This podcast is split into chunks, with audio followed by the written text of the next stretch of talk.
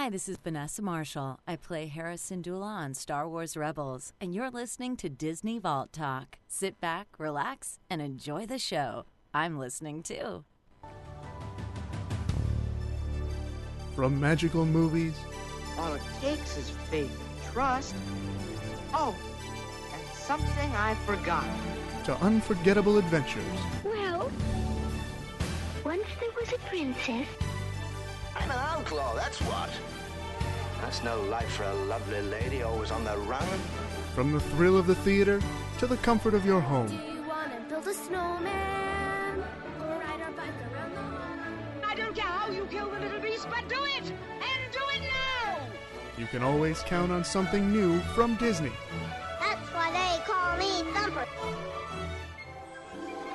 All the bare necessities, the simple bare necessities. Forget about your worries and your strife. Look! Have I got it? The magic feather! Now you can fly! Ohana means family. Just a sec. Buzz, will you get up here and give me a hand? That's very funny. I'm taking you to someplace pretty special. Flower clean and warm. Let your powder shine. you won't find him here. the king has returned.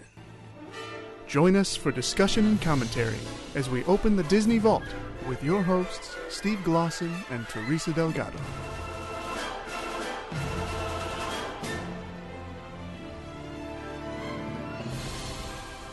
And hello and welcome to the most magical podcast in the Gulliverse. Nay, nay, nay. On the internet. This is Disney Vault Talk. It's our regular look at the animated films of Walt Disney Studios and among other studios that it became and changed its name to. The point is, there's this list of animated films that we are going through. And then once we're through with the animated films, who knows what then? Maybe Pixar. Maybe we'll go back through the live action films with everything but Watcher in the Woods because I refuse to ever watch that movie again. Maybe, um, maybe we'll just start back over with Snow White and just do second passes at the animated films. That's something we haven't really discussed. Maybe maybe we'll do uh, animated cartoon series like the Ducktales and the Tailspin and and the Chippendales Rescue Rangers and and the Darkwing Duck. The point is this: it's going to be magical for a long time, and I don't know why I'm being so aggressive with everyone. I just want everyone to calm down and not panic because this is Disney Vault Talk. We're talking Chicken Little today, and to help me do that is uh, the heart and soul of Disney Vault Talk. Ladies and gentlemen, we welcome to the show, as always, the lovely, the talented, the powerful Teresa Delgado. Hello, Teresa. Hello. I was having a really hard time staying quiet while you just sort of went on a tangent. Sometimes I paint myself into a corner with my words. I was like, where's he going to go with this? That's funny. Do we have in, um, by the way, in Disney? We don't in the Disney Watch section, so I'm going to go ahead and say it. Uh, Ducktales is making a return to Disney Oh, XD next year. hmm That's what I forgot. I knew I was forgetting something. Okay, I need to find what you go ahead. I'm going to find or maybe you should. Oh, There is a video that Mhm. the new cast did of them singing the DuckTales song. really? Yes. Okay, I'll find the link while you talk about your excitement. Uh, I just, I mean, this is a show that I guess it came on around the time I was around 10, 11 years old. And I remember it came on at like four in the afternoons where I was at. And I just, I just loved it. I don't know. It's the weirdest thing. I found it, Teresa, here. Um, It's the weirdest thing that I would have really been into this because I'm not you know, I mean, I was into Transformers and GI Joe and everything, but this just captured my imagination around that age for some reason, and I love to watch Ducktales. I just, it, I really enjoyed that show, so much so that like I felt like when they brought in like Gizmo Duck and all that stuff, I'm like, they're kind of jumping the shark with this thing. But um, later, you know, of course, that would spin out into Tailspin and Chippendales Rescue Rangers. I guess Chippendales Rescue Rangers came first, and then Tailspin.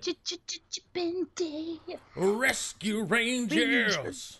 Um, but then also, uh, Darkwing Duck is one of my favorite Disney afternoon cartoons ever because it was funny and they had such a cool cast of characters. And uh, yeah, so I, I when this came about, of course, you know our Facebook lit up, my Twitter lit up, uh, and people were letting us know, "Have you seen this? Have you heard about this?" And I'll tell you what I haven't seen is the cast singing the original theme. So I'm going to uh, pull this up right here and um, and and see what we got. Well, let's tell people one of the cast members is David Tennant. Yes, That's right, the Tenth Doctor. the, is he playing uh, Scrooge McDuck? Yes. Nice. All right. Well, here we go. Let's listen. Let's give us a listen. The theme to DuckTales. Life uh, uh, uh.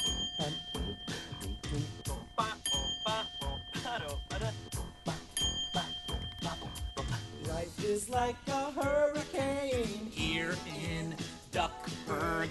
Race cars, lasers, aeroplanes. It's a duck blur. Might solve a mystery or rewrite history. DuckTales, woo! Every day they're out there making DuckTales, woo! Tales of daring, do It's a danger, watch behind you. There's a stranger out to find you. What to do? Just grab onto some ducktails. Woo! Every day we're out there making ducktails. Woo! Tales of daring, do bad, and good luck tales. Woo! And not ponytails or cottontails, no DuckTales. Woo! So that was that was the cast. I didn't realize what an all star cast it was.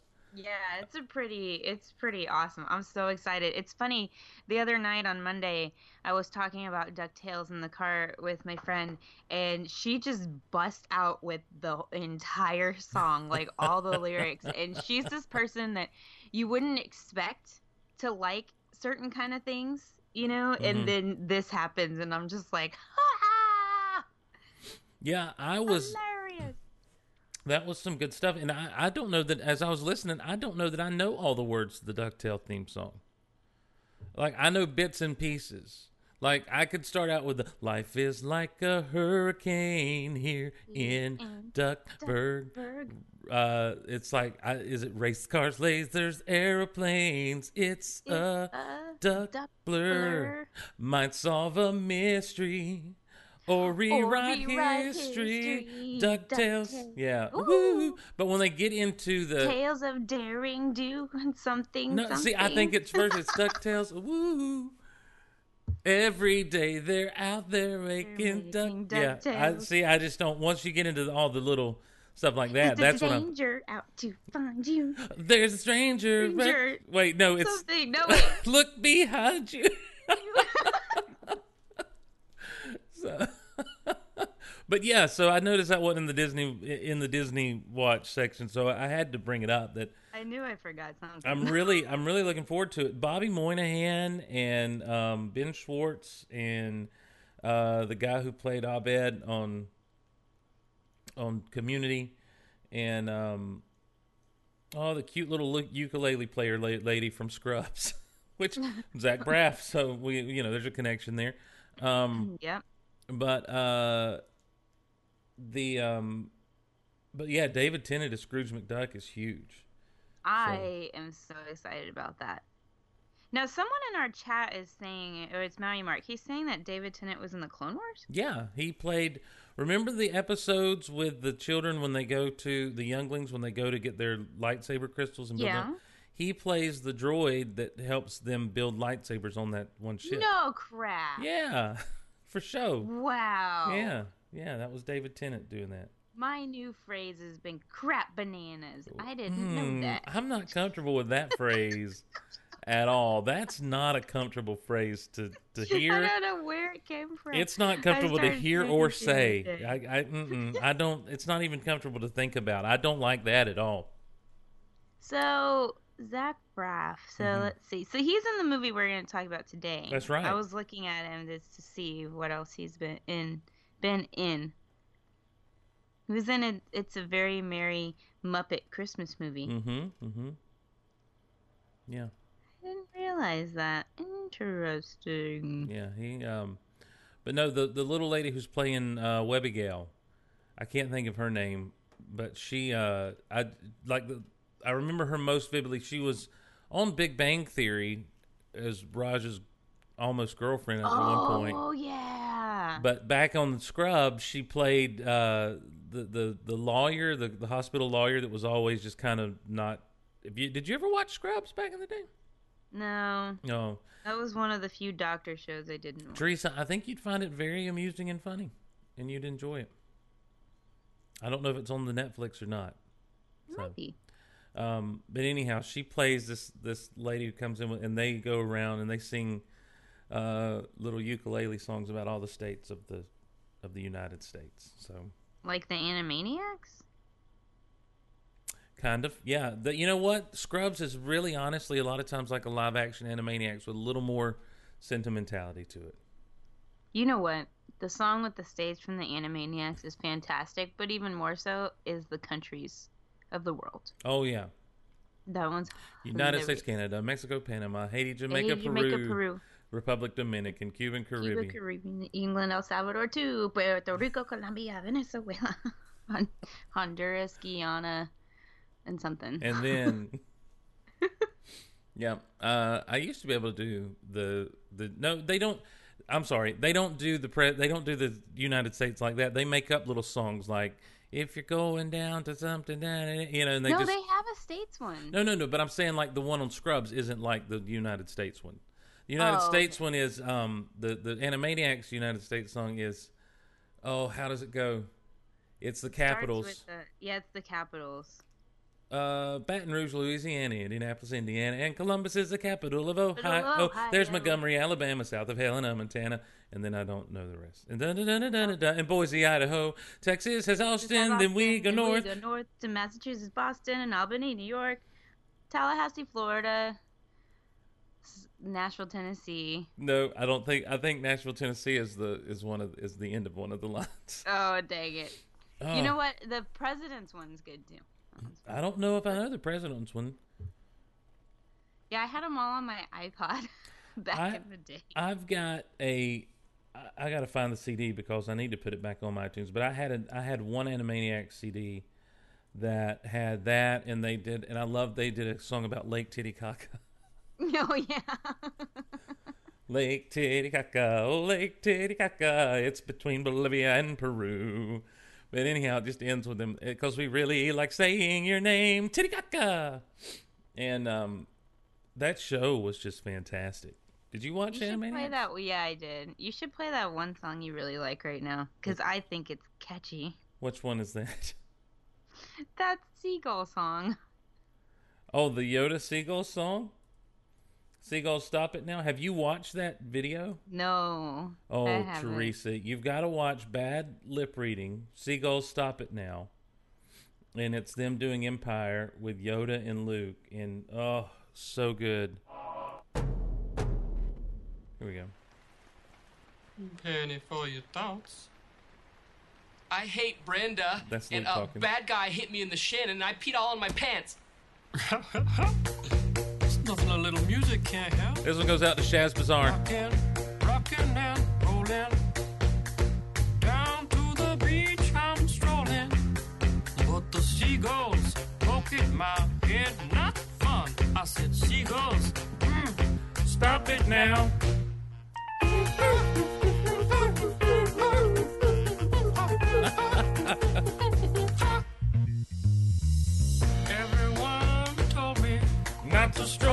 on that beach. Said seagulls gonna come, poke me in the coconut, and they did. And they did. Had me going like, Oh, Teresa, you need to watch the video. It is it is hilarious.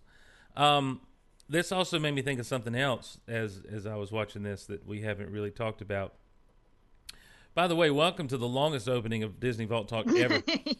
Um, and now I've lost it. Uh, the seagulls stop it now. I don't know. I'll have to. You need to watch the video, and as I think about what I was going to throw at you, it'll come back to me. I'm sure. So, um, well, Teresa, I don't know. You were playing it the other day for uh before you before you did Geek Out Loud. Mhm. And I was like, What in the world? And then I was like, Oh how cool. It's funny. and I just started singing that little, you know, "Ooh, ooh, ooh, ooh, ooh, ooh," and I was like, This is why am I singing this? Stop it. Stop it.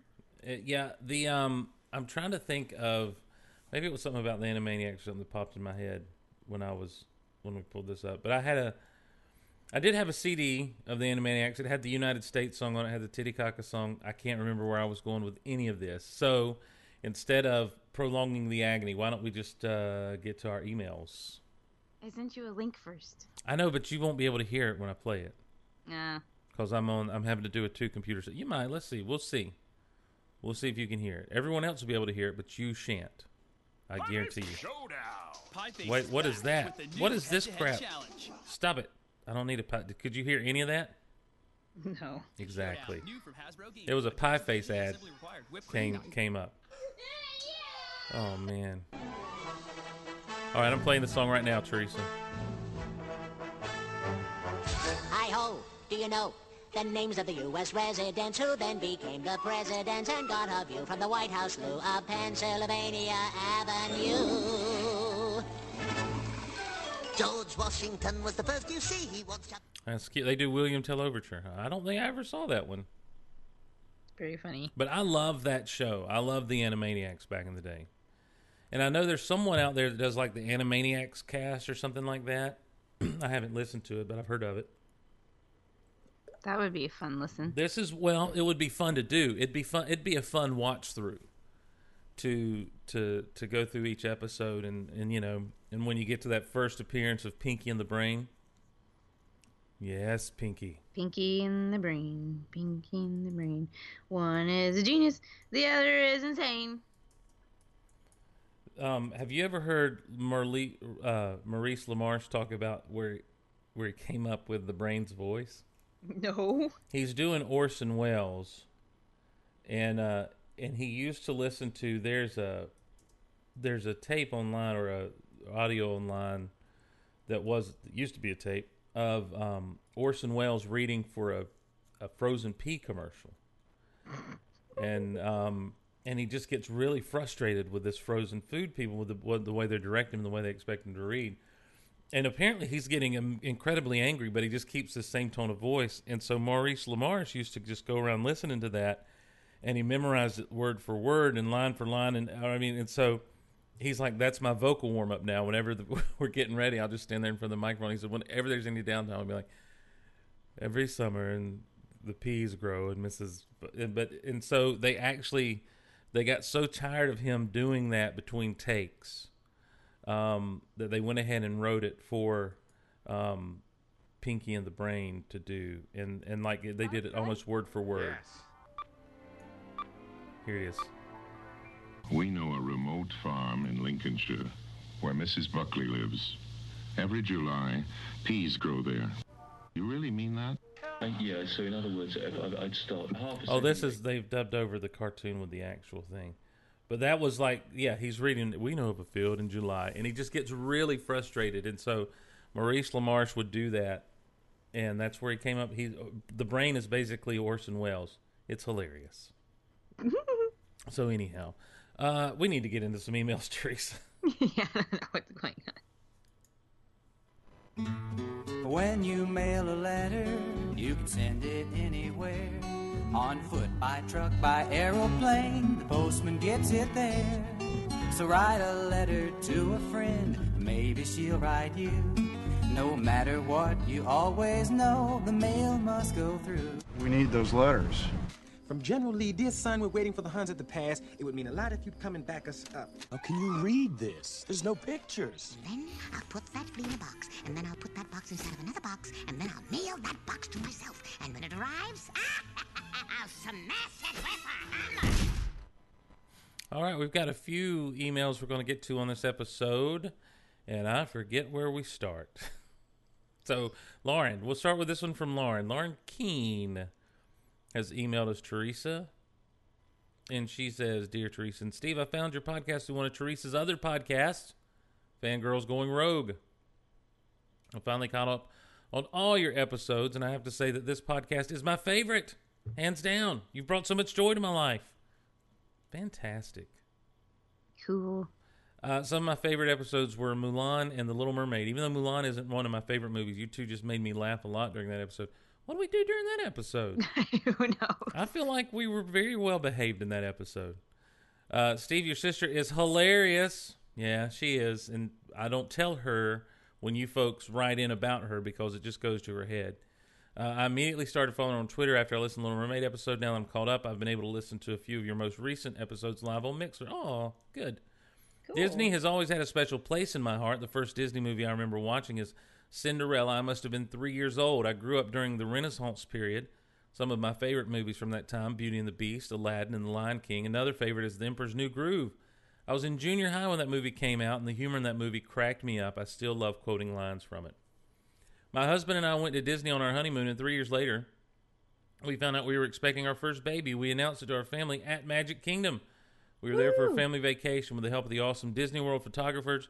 We completely surprised my family and caught it all on video. Thank you for being awesome, and thank you for bringing joy to my life. I love listening to you guys and look forward to your upcoming Vault Talk and Rebel Yell episode. Sincerely, Lauren King. And she put a link to the YouTube video. She did. I watched it. Did you cry? Oh my god. It was just so Disney perfect. Disney it was perfect. amazing. It was just I was like, "You yeah." Woo! Well, thank you, Lauren. I did had I had seen your email and I shared with my I did I honestly shared with my sister. I'm like, so people think you're hilarious. She's like, that's because I am. Your sister's great. Well, she's married now. What? Yeah, she got married back in uh, October. Yay! Happy getting married day. Yeah, we'll see. Yeah. Yeah. eh, Hmm. eh. I give the guy a Eh. hard time. Eh. Eh, Well, you're supposed to. You're a brother. exactly. All right, our next email is from Amanda Asmit, or as she goes by Princess Mandy. Ooh. Ooh. She says, Hey, I'm currently enjoying your Beauty and the Beast podcast and was really hoping someone would do the math in the song Be Our Guest. There's a line that says, For 10 years we've been resting. So they were turned into household objects 10 years ago, and the Beast has to learn to love by his 21st birthday. So that makes him at the most 11 years old when the spell is cast, meaning this is a movie about a child being punished for not letting a stranger in when his parents weren't home. Sorry, I love this movie, but since I've come to that realization, realization I can't get it out of my head. Yeah, I think I remember thinking about that a, a while back, and I just had to let it go. Let it go. Let it go. Let it go. Or maybe they just feel like it's been 10 years. Maybe, Yeah, maybe it's not literal. hmm Maybe it's only been about five. Yeah. And they just feel like it's 10 years. For 10 years we've been rusting, needing so much more than dusting. Dusting. Needing exercise. A chance. to use our skills. Yes. That's true. And also, not only that, but like, you know, if they were 10 years, it's that, that it's been that long since they've, they've served anyone, I guess, since anyone's come to the house. So it might have been that the dude was a recluse, you know, for a few years as a child. He was just a snotty little child and never had friends over. And then he turned into the beast. Don't ruin Beauty and the Beast for me, Amanda. Reaching, Mhm. reaching, reaching. I vote it was not literal. Mm-hmm. Mm-hmm. I'm going to take this one from Anthony real quick, and then let you take the last one from Melanie there. Our friend Blessed Cheesemaker, Anthony Rice, and and I really didn't think about this. We should have touched base with him before we did the Home on the Range episode, um, because he is a he's he's a cheesemaker, and and I just thought that was a name. I didn't realize that it was a real thing until No, he sent us he's the a, email. He's a dairy farmer, and uh, they make cheese. And he, I, I, I one time had a link. He'd sent me a link to their uh, cheese site. Oh, I want cheese. Yeah, yeah. I they- like cheese. Well, they sell it. He sells the cheese uh, which they make, which he makes blessedly, and um, and we should have got him for some actual bovine uh, facts. We could have had cow facts instead of fun. facts. Bovine means cow. Mm-hmm. That's right. Uh, hi, Teresa and Steve. Just thought I'd send a few thoughts in about today's show. He's referring to our Home on the Range show. First, I know it isn't a very popular film, but I enjoy the mashup of Western and talking animals. In my experience, cows are very intelligent creatures that should get at least one film to call their own. I especially appreciate that this film shows some bovine diversity. They actually have several different breeds of cattle, not just the usual black and white Holsteins. Uh, you're right. You got the Herefords and the Polled Herefords. You got the Angus, the Black Angus. You got the Longhorns. Am I right, Teresa? Woo! Hook 'em horns. I'm ready for it. Oh, you did everything I was hoping you would do just. Mrs. You know what? Just for that, the stars at night are big and bright. Deep in the heart of Texas. Okay. Mrs. Calloway is a Holstein, but I would say that Grace is a Jersey, my personal favorite breed of cow, and Maggie is an Ayrshire or possibly a red and white Holstein. Anthony, I just want to say thank you so much for letting us know that the Jersey is your favorite breed of cow. That excites me to no end because I've never, Teresa, I've been podcasting now for, I, I figured it up, eight years plus, a little over eight years. And never have I ever received an email wherein someone tells me, hey, by the way, my favorite breed of cow is this. And so this is a first, and I thank you for it, Anthony. Teresa, I Well, you know, people have favorite breeds of things, especially animals they like. I mean, I like otters. Mhm. My favorite breed of otter is the American river otter. And my favorite breed of penguin is actually the Adelie penguin. Although I do quite like emperors, which often get confused with kings. And let's be honest, they kind of do the same job. The interesting thing about Slim mesmerizing the cows with his yodeling is that cows do respond to music, just not quite so strongly. Some research shows that cows uh, shows that cows that listen to some research shows Show. no research Should be should be should be show. no Some should some research shows that no, that's right. yeah you're right I know I It's just hard to say. It's hard because you got another S word after the one connector. Uh, some research shows that cows that listen to music actually produce more milk. Cows that listen to music actually produce more milk. That's amazing. Maybe I- they like that song we've been listening to so much. which one would that be? The, the seagull? The sea- stop it now. Rocking, rocking and rolling. Uh, I have to help with the cheese making shortly, so I don't know if I'll be able to tune into the live show or not. And that's from uh, Matthew Mark from back in November. So you know, look, you didn't. By now, you've heard it, Anthony, blessed cheesemaker, yourself. You've heard our our shows uh, coming up, but thanks for that. I didn't know. What kind of music do you think they let cows listen to to make them? I mean, do you, it can't be the bad lip reading because that's just come out in the past month or so. Maybe they like Mozart. You think Something smooth. You think- Smooth jazz, so they get smooth cheese. Get it? Mmm, little little Kenny G. you think they're playing Kenny G? Yeah. To the cows to get 'em- to get them to to have some smooth milking situations going on. I don't. Yeah, I, it's like, do you think different type of music would make different types of milk, thus different types of cheese? Mm. Maybe, maybe Anthony should do an experiment with playing different types of music for different types of cows. Or for the same type of cow, you need to have one constant. So maybe it's whatever cow makes milk, because I don't know Mhm. what kind do that. And is I don't think all cows do, because longhorns don't Longhorns don't what? make milk. Well, aren't longhorns the ones with the horns actually bulls?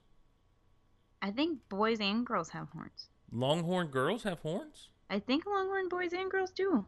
Hmm. I don't know. Maybe not know Anthony can write in some more about cows. Well, what I Yeah, please Anthony, we're going to start a whole podcast about cows. Would you like to be on with us? Um he I wish I remembered his website. I remember wish I, w- I wish what their dairy was called because I would definitely promote it. And Anthony, if you will email me cuz I know you're not live right now, but if you'll email me and let me know then I'll start promoting your dairy cuz I know they ship out cheese and stuff. So, That'd And- be good. yeah. I like cheese with beef jerky. Yeah. Oh. mm. It's like cheese and sausage. Mm-hmm. Do But- you do you eat them at the same time? Like No, I mean you eat some cheese and then you eat some beef jerky and then the flavors mix around in your mouth. Okay, so you don't like put a cube of cheese on a piece of beef jerky? No, that's silly. You put it on summer sausage, goofy. Gosh. Or on a sandwich. All right. Well, I mean, look, I don't eat the cheese and the jerky. We got one more email. Let's get to it. All right, this one's from Melanie. She said, Hey guys, I just finished the podcast for 101 Dalmatians. Yes, I'm a bit behind. I noticed two things while listening to this one. Teresa, you didn't say watch out for my butt in the Disney Watch portion of the show. Well, sometimes I try to not overdo the gag. And we appreciate it, Teresa. Number two, also, Teresa, you were talking about dark rides at Disneyland and Disney World. I've never been to Disneyland because I live in North Carolina, but I love Disney World. You mentioned so many rides that Disneyland has that Disney World doesn't have. And as I speak, you flew out to Disneyland this morning. Do you have a favorite Disney location? I've never been super impressed with the pictures that I've seen of the Sleeping Beauty's castle and really had no intention ever of ever going to the one in California, but now you make it seem like it might be worth it. I'm heading to Disney World in May of 2017 as a graduation gift for my college celebration as I graduate with my degree in middle grades math. Wow. Hmm. Good luck. I I admire you so much Hmm. for the math and for the middle schoolers. So it makes me curious what others think too. Well, I love them both. I love Disney World and Disneyland both. Disney World's my home, so that's the one that's like the most special. But Disneyland's very special in its own way for a lot of things. A lot of things. Plus, it was the only one that Walt ever actually walked in, so that's kind of cool. Just curious also if you don't mind to give a special shout out on the next episode to my fiance Eli. Ready? Ready to shout out? I'm ready. I'm ready. One, two, three. Eli. Oh, Eli. Okay, is that what we're doing? Hi, Eli. I didn't. I mean, you. I didn't know if we were shouting at Eli or Eli. Eli. Eli. That's my nephew's name. Is Eli. I wonder if Eli is short for anything like my nephew is. My nephew's name is short for Elisha. Well, Eli, thank you so much because apparently he downloads and listens to our podcast while he's at work. Woo! Go, Eli. Now, now here's my question. Melanie says, along with several others. Does that mean that he's listening along with several other people, or he downloads several other podcasts and listens? Hmm. I think other podcasts. He doesn't just listen No. to ours. Well, Eli, thank you so much for listening and spread the uh, spread the word. You should Spread listen with others. By the way, I did some digging. Bald headed Rod allowed me to. Bald headed Rod came through for me. Uh, CloverCreekCheese.com. CloverCreekCheese.com. Farm fresh flavor from the greener side of the fence. Uh, family operated dairy in Williamsburg, Pennsylvania. They produce Pennsylvania Department of Agriculture regulative, regulated artisan raw milk cheeses and pasteurized raised raw milk beef and milk. Raw Look milk. at that big giant thing of cheese. Look at the cute kitty. So, uh, not a kitty. That's a cow. So if you want to, here's the thing: if you want to support one of the Golaverse, one of our fellow Golaverse listeners and, and members of the Golaverse, they uh, they sell various and sundry cheeses, and um, it is artisan cheese, so you know it's gonna it's gonna have a it's gonna have a price associated, and um, and you can look into it and find out how to purchase. So I like cheese. yeah. Alrighty. It's that time. Oh, is it time for Disney Watch? Yeah. All right, let me get over here and click on that. Click on that sound cue. Here we go. Hey, watch it, watch it, watch it. Watch yourself. Bob, who goes there? Watch it now. Watch it, watch it.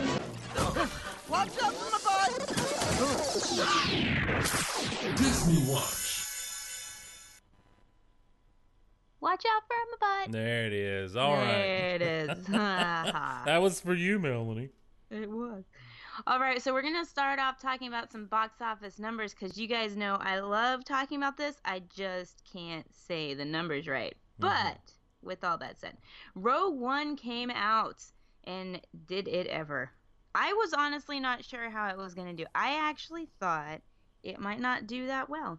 I was wrong. So wrong. It had a massive opening weekend of $155 million here in the United States alone. Globally, the film has earned $290.5 million. last night. I mean, And it hasn't um, touched down in China or South Korea. I don't know if that means it's not going to or if it just hasn't yet. What is this Rogue One?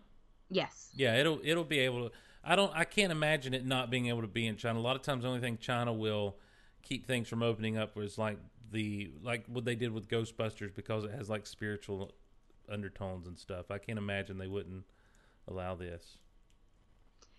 Well, you know, in this article from Fortune.com, they're talking about, you know, they always bring this fact up. Disney shelled out $4 billion to buy Star Wars, blah, blah, blah. Yes, they did. Uh, and they're clearly, clearly getting their money back. And Rogue One has, I think the success of it has really probably told Disney, hey, spin off films are okay. So the the sad thing though is that all the other movies that came out that weekend, they did not do very well.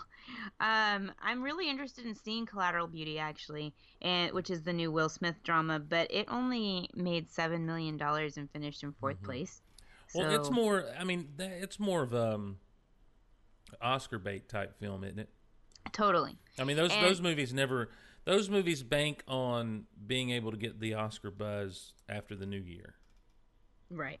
Well, and Moana was in second place. It picked up $11.7 million over the weekend, uh, the opening weekend for Rogue One, and it pushed its stateside gross. Now, get this Moana, which has been super successful, Mm-hmm.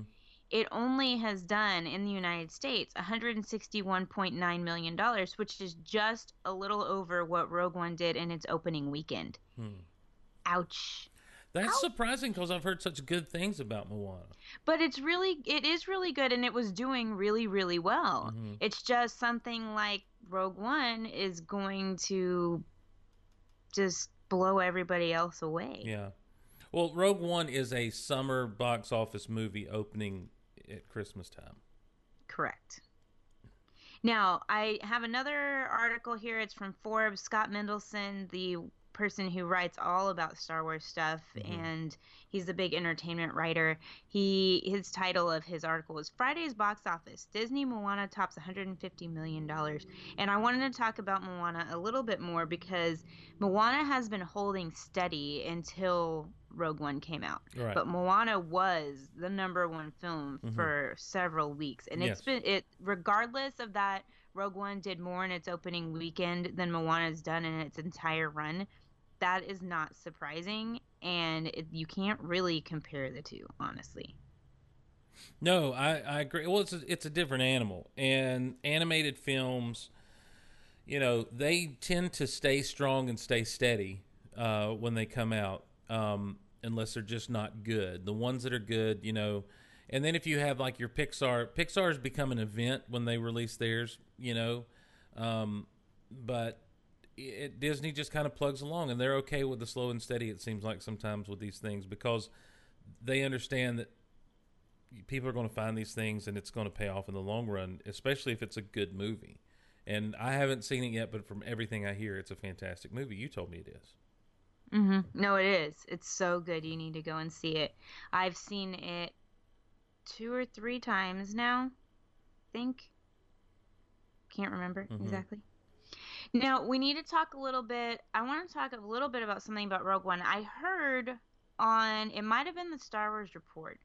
I think it was Bruce Gibson that was saying that he thought that Rogue One was going to be more successful than well, I don't know if he was saying more successful than the Force, Force Awakens, but that people were still able to buy tickets for The Force Awakens over that first opening weekend, and he was hearing that everywhere was sold out for Rogue One.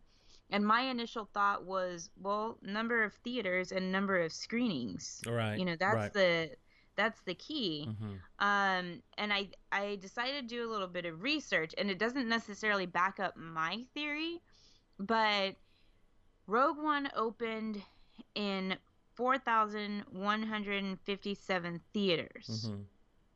doing an average of $37,300. Yeah. And The Force Awakens opened at 4,134 theaters, so less. Mm-hmm. But it was doing an average of $59,982, Yeah. which tells me that there were more screenings available, so more show times Mhm. than Well, for Rogue One. I can tell you this on Thursday night uh, when we went, um, it appeared to be pretty well sold out um, at the, at the screening we were at. Then we went back Friday at noon thirty, and um, to an IMAX screening, and we had plenty of room. It wasn't it wasn't quite sold out if I recall correctly. Now Southern Bell in the chat, you're going to have to check me out on this and let me know if I'm right. But it I don't think it was sold out at all uh, Friday at the IMAX screening, and um, and and I just I don't know that this had the hype of Force Awakens. I know when Force Awakens was coming out, there were people who had never seen Star Wars that were like, I think I'm going to go see that, just because the advertising was so intense for so long, and it was everywhere. With Rogue One, the the rollout was a little less celebratory. Um, you know, it's like, all right, we're here, and here's what's coming up now.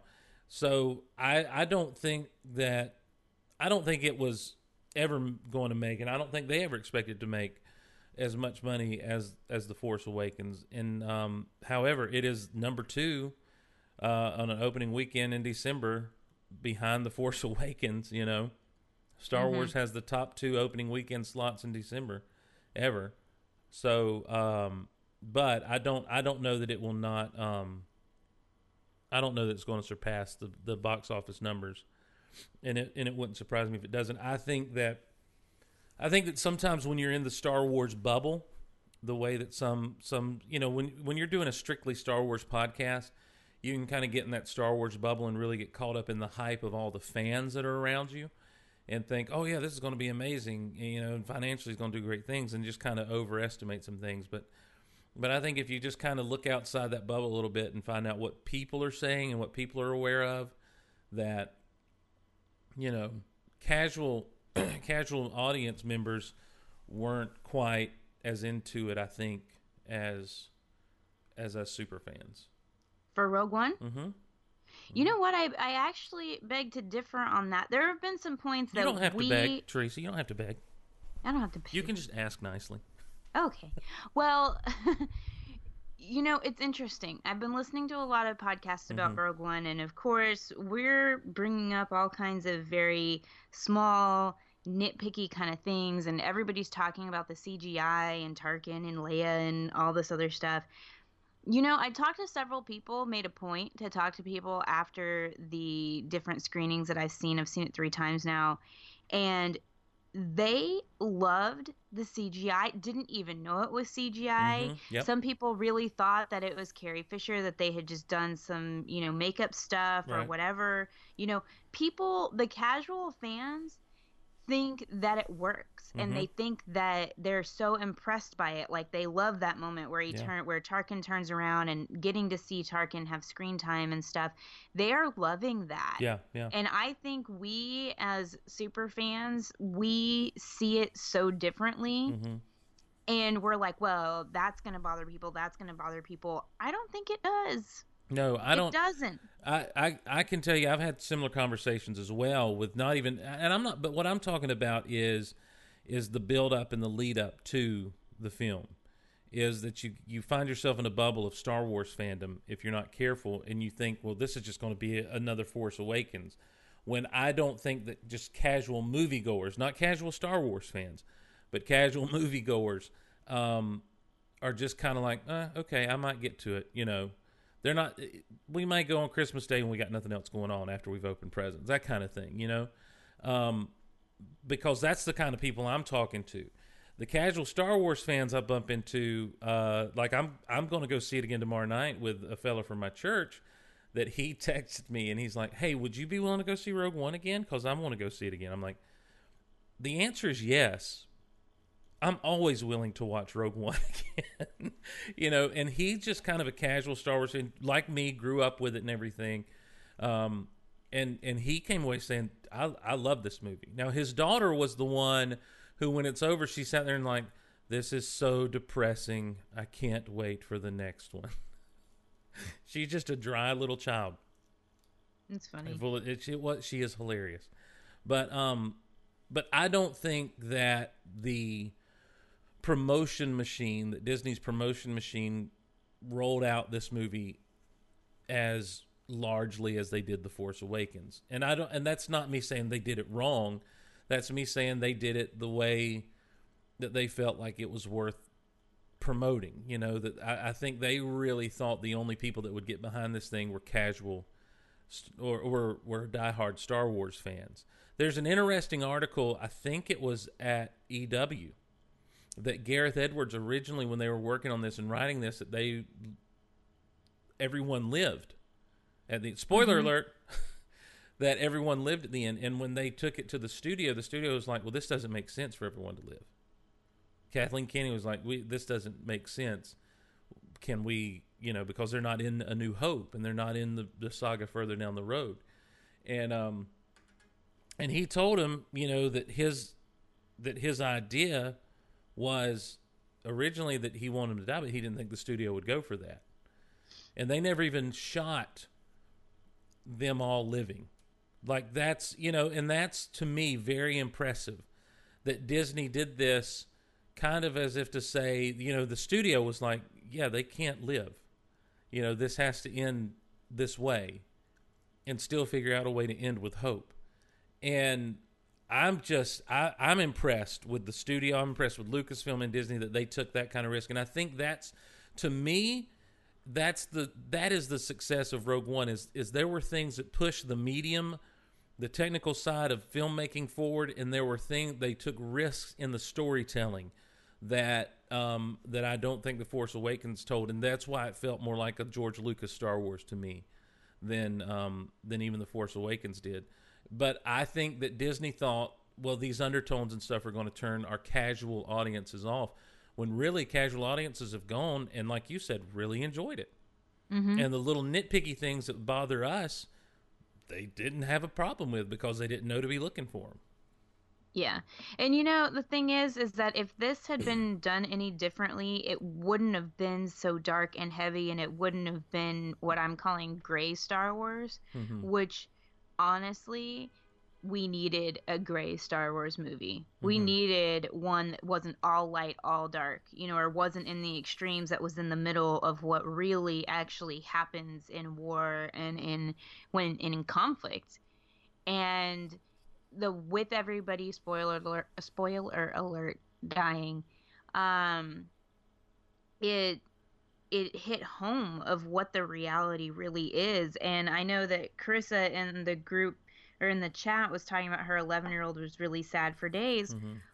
well you know like i think that had that's that's the way it should have been. He should have been sad because that's the reality of Mhm. how this stuff happens and the fact that he was able to see that and able to understand why it's sad and to be able to have those emotions helps our younger generation realize why war is not necessarily what should be the answer Yeah, but I, you know what? I, I also think that it opens up for a great discussion on sacrifices that are required for freedom. Mm-hmm You know, exactly And and and uh, well, and there it is. Carissa says it in the chat. I Mhm. think it really led to a great discussion about true sacrifice and redemption for those morally questionable characters. Exactly. And I think that that that's one of the success. See, here's the thing. And, and I know we've got to talk Chicken Little, but since we've started Star Wars, Teresa, you've you've you've it's your fault. Um, the the original Star Wars trilogy and and even the prequel trilogy were morality tales. And it was George Lucas's desire for young people to have a mythology they could call their own because when that original Star Wars came out, it was in the time of a lot of cynicism and and and there was there was nothing really to latch on to. And um and so when you come away from those Star Wars movies, you're talking about themes of good versus evil. You're talking about believing in yourself. You're talking about that hero's journey. You're talking about by the time you get to Return of the Jedi, you're talking about redemption. You're talking about the underdog being able to make something happen that, you know, because of the cause of freedom and that sort of thing. With The Force Awakens, we were talking about who's Rey's parents. You know, we were talking about how could Kylo Ren do this? And, and I guess we were talking about some morality things. With Rogue One, we come away talking about you think those medals are called the Jyn Erso Medals of Honor, you know, that kind of thing. We're talking about sacrifice and we're talking about hope and we're talking about bigger ideas than just Star Wars theories. You know what I'm mm-hmm. saying? And and I think that um I think that is what really helps us resonate with a lot of people on a lot of levels that they're okay with a sadder I don't even think the ending's that sad because we know where it goes. It's it's leading right into literally right into Star Wars, you know, which is a happy story. It's just this is the road to get there. Is that sacrifices were made so that freedom could be bought. And I think exactly. that's and I, I think it's a great conversation starter. And I don't even know how gray it is. I like that term, gray Star Wars. But I don't and, and I and I've said I said on Geek Out Loud, I don't know how dark this movie is. It's definitely sad. It's heavy. I think heavy's a better word than dark. Heavy. Yeah. You know, I think heavy's a better word than dark because it is heavy. There's some heavy just, themes and concepts.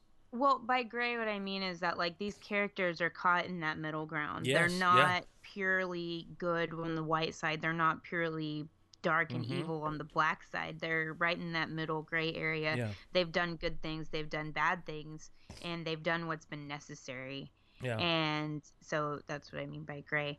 But Also- okay, I'm gonna, I'm, I'm gonna, okay, one more thing, and then I'm pushing on. hmm Well, also M Dunn in the chat says there's no arthritic birds in Rogue One, so Oh I liked it better than TFA.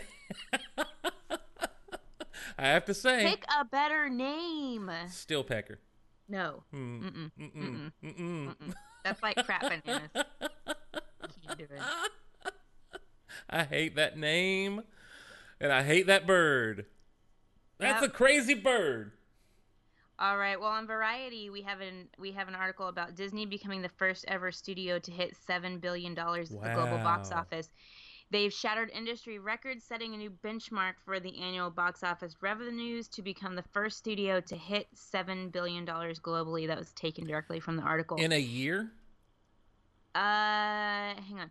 All it took was a Star yes, in a year. All it took was a Star Wars spin-off, a trio of animated smashes, and a pair of Marvel films. That list of blockbuster heavy hitters is a sign of just how formidable a competitor Disney has become. So earlier this year, Disney became the fastest studio to hit $2 billion domestically, 3 billion internationally, and 5 million globally. Disney owns its success to more than just a return to a galaxy far, far away. Three of the studio's films, Finding Dory, Captain America Civil War, and Zootopia, cracked $1 billion at the global box office, and Jungle Book came close, earning $966.6 million.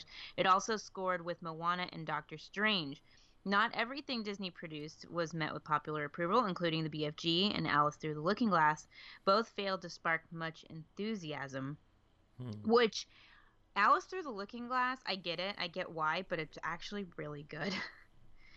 so, this is just incredible that they have pulled this off. I like this one quote that he has. He says, Under Disney chief Bob Iger's leadership, the company has grown acquisitive. The company has shelled out more than $15 billion to buy Marvel, Pixar, and Lucasfilm. We're going to talk about Pixar in a minute. That spending is widely considered to have been worth it. It is it's granted Disney it's granted Disney the rights to iconic characters such as Luke Skywalker, Darth Vader, Buzz Lightyear, Captain America, Iron Man, and The Incredibles. I appreciate Yes. the the author of this article including the Incredibles, Brent Lang, including the Incredibles Mhm. in under iconic characters because I really have a feeling that when Incredibles 2 comes out that they're going that family is going to be firmly cemented into superherodom for the rest of time. I love the first one. All right, so sorry, something started playing and I don't know what it is. So I'm just gonna power through. So Rogue One could actually be Disney's fourth billion dollar film of 2016. That is bonkers. Mm-hmm. Bonkers. I just think that's a really cool, cool thing. Do you remember the show Bonkers? Yes. Bonkers, yeah, totally nuts. I think that was a Disney cartoon, wasn't it? I don't know. I think it was. Not sure. Let's well, let's move on in in in Disney Watch, and I will I will look that up. Well, we had I forget where it was. It was either a comment, it was on Twitter, it was an email or something saying that the Netflix Disney deal, like what the heck is going on with it because, you know, they haven't added anything or whatever. Well, the Netflix Disney deal was not necessarily going to make every Disney movie available out of the vault. That is not what the deal was.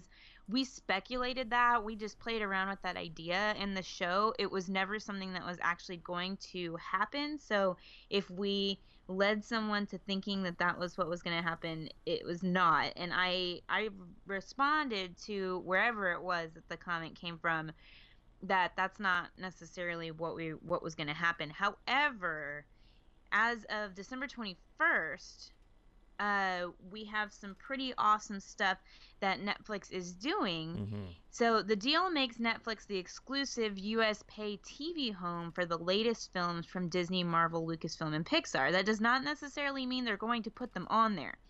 It just means that they are the exclusive home for it. The deal does come with one stipulation. Netflix rights in the United States only apply to releases from the studio beginning in 2016. Hmm. This means it's primarily newer Disney films that are available to stream on Netflix, such as the following. So, if you have Netflix, you can get Zootopia, which I freaked out about when I saw that it was I, on there. I just watched it the other week. and then Jungle Book, when it came on there, I was like, I've watched it a couple times. Captain America Civil War.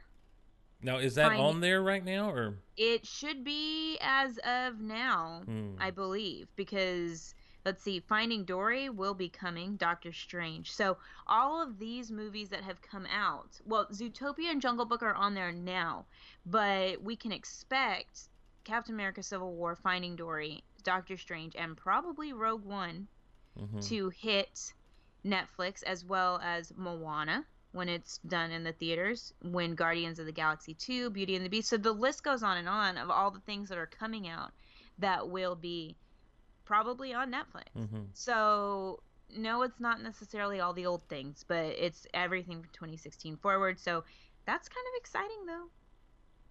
Yes. Especially if like you don't make it out to see Moana. Well, and that's the thing. Like I like I said, I just watched Zootopia the other day, and really enjoyed it. Um, and I noticed today, this morning, when I was finishing up Chicken Little, that Jungle Book is available on there, and a lot of the ones that, like, there were some of the newer, you know, the the late '90s, early 2000 movies that I had to rent from iTunes that have popped up again on Netflix that are back. So they're doing i mean like look i'm not we did speculate a lot about what it meant that disney had this deal with netflix but i don't see any reason why um that it can't be expanded to some of their past titles and everything. And it may It very well be. probably be can, but as of right now, hmm may very well be. By the way teresa uh this this old this old little ditty here. Upon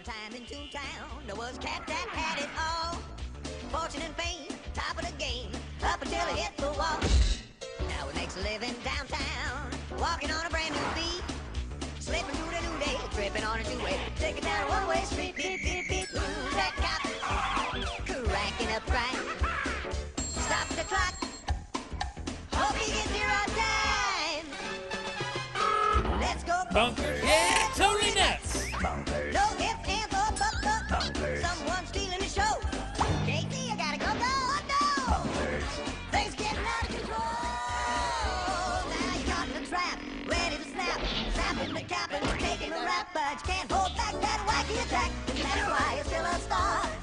Bonkers.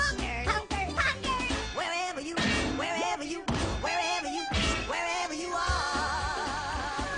Bonkers. It is a Disney cartoon from back in the day. That's funny. And uh, and and at one point in that intro, the Mad Hatter from Alice in Wonderland makes an appearance. Sounds about right. Yep. So, It's bonkers. all right, we ready to get into this uh, in, into this into this movie? We've been going for a bit, so let's get into it. What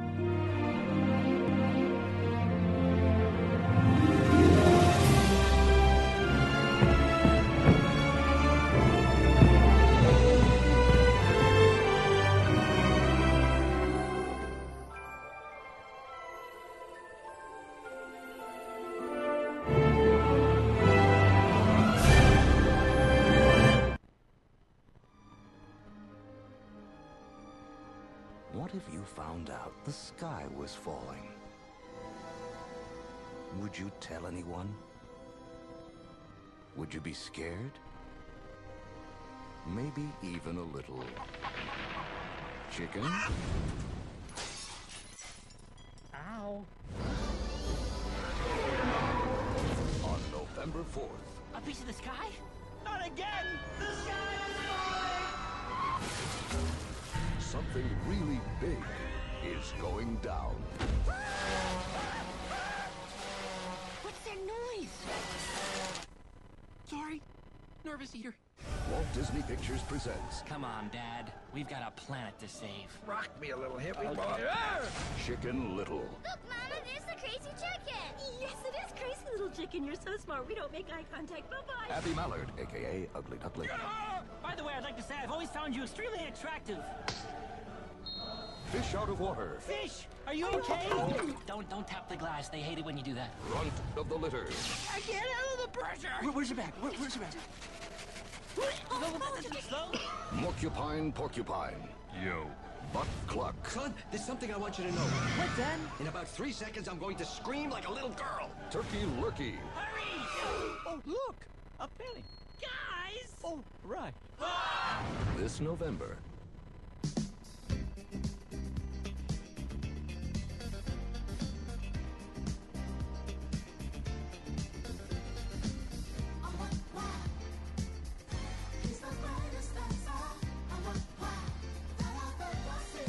Some heroes are born great.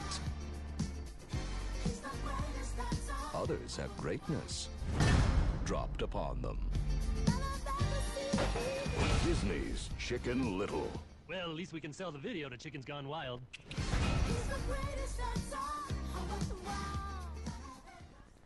Alien invasions and animal people, what more do you need? That's the story in an acorn shell. Chicken Little gets bonked on the head by what he figures is a piece of the sky. So what he does is what Chicken Little does. The sky is falling, etc. The townsfolk think it's just an acorn because they're in the acorn capital of the universe, you see. Well, it was aliens. Chicken Little is embarrassed, so he comes home, so he hits a home run, and then aliens attack, and he and his dad settle their issues, and Joan Cusack and a karaoke pig and a clueless fish out of water. This is Chicken Little. Oh, and don't forget Patrick Stewart. Now, here's Teresa with some history.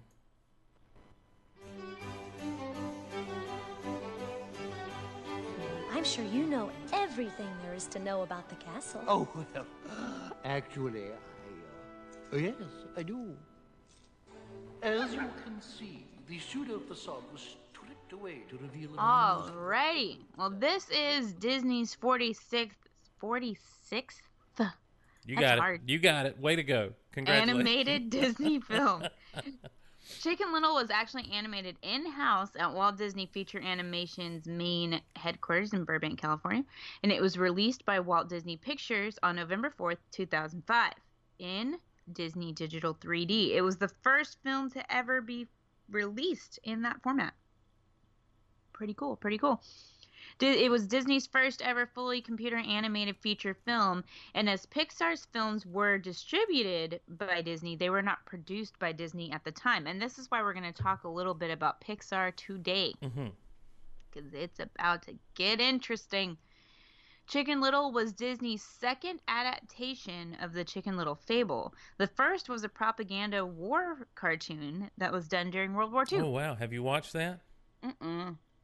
I don't know. I I either. heard about it, but I hadn't seen it. The film is also the last Disney animated film made before John Lasseter would be named Chief Creative Officer of Disney Animation. That is important, folks. Very important. Do we see the change after this? Not quite. Not directly after this, because keep in mind they already have stuff in production. Right, right, right. But I think it's important because he makes some decisions regarding sequels hmm that is sort of important. All right, so this was the last Disney film produced by Walt Disney Feature Animation before the studio would be renamed Walt Disney Animation Studios. Hmm. So if you pay attention to the beginning of Disney films, you'll see the little changes in the names, and that was kind of an important one. There was a period of time that they were going to get rid of the Walt part and just call it Disney Animation Studios. I am so glad they didn't do that. I'm like, seriously? It's his company.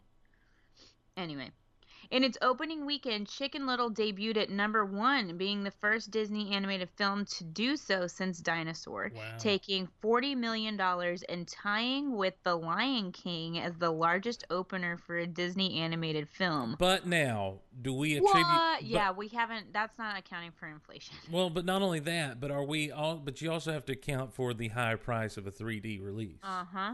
yeah. Yeah, there's also ticket prices in there and everything. It also managed to claim the number one spot again in its second week of release, earning $31.7 million. And it beat out the sci fi film by Sony called Zathura, which I still have never seen. Is that the Jumanji in space movie? I think so. I think.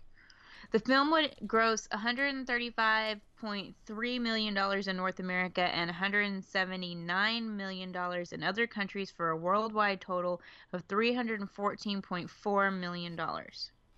It's not bad. Mm-mm. I'm looking to see what else was released in November of, of around that time. Um, uh, mm, okay, yeah, it's no wonder. That, uh, just looking, yeah, it, it makes sense that it opened at number one on its opening weekend. Um, the following week was uh, again, yeah, other than Zathura. It, it really had no competition. I mean, this was a good time for this thing to open up there in November because What came out? uh, you're looking at stuff like uh, a movie called Christmas in the Clouds, um, National Lampoon's Adam and Eve, which is, I guess, a straight to video because it has no uh, thing there. Walmart, The High Cost of Low Price, a documentary. Okay. Uh, so, and then the following week, um, with Zathura was uh, Pride and Prejudice, Oh.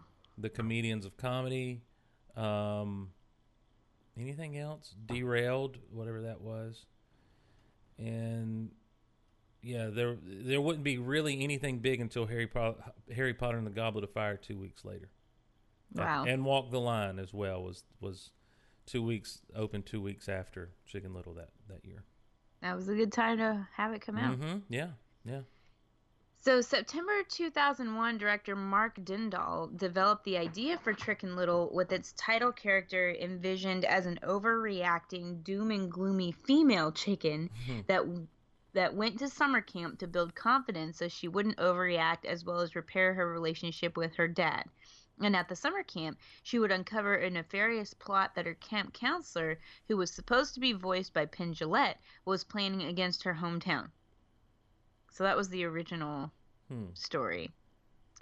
Dindal would later pitch his idea to Mike, Michael Eisner, who suggested it would be better to change Chicken Little into a male because, as Dindal would recall, if you're a boy and you're short, you get picked on.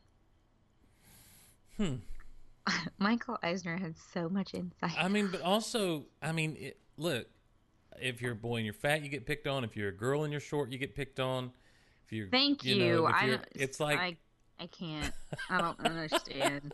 that is look. I look. Let's not get into. the- Let's not get way into all this stuff. But I just that is one of the dumbest things I've ever heard. And well, you know, if you're a boy and you're short, you get picked on. Well, So number one, him to a boy. Number one, it's a chicken. Number two, anyone who's who's especially short kind of gets you know even if it's just friendly gets a little picked on.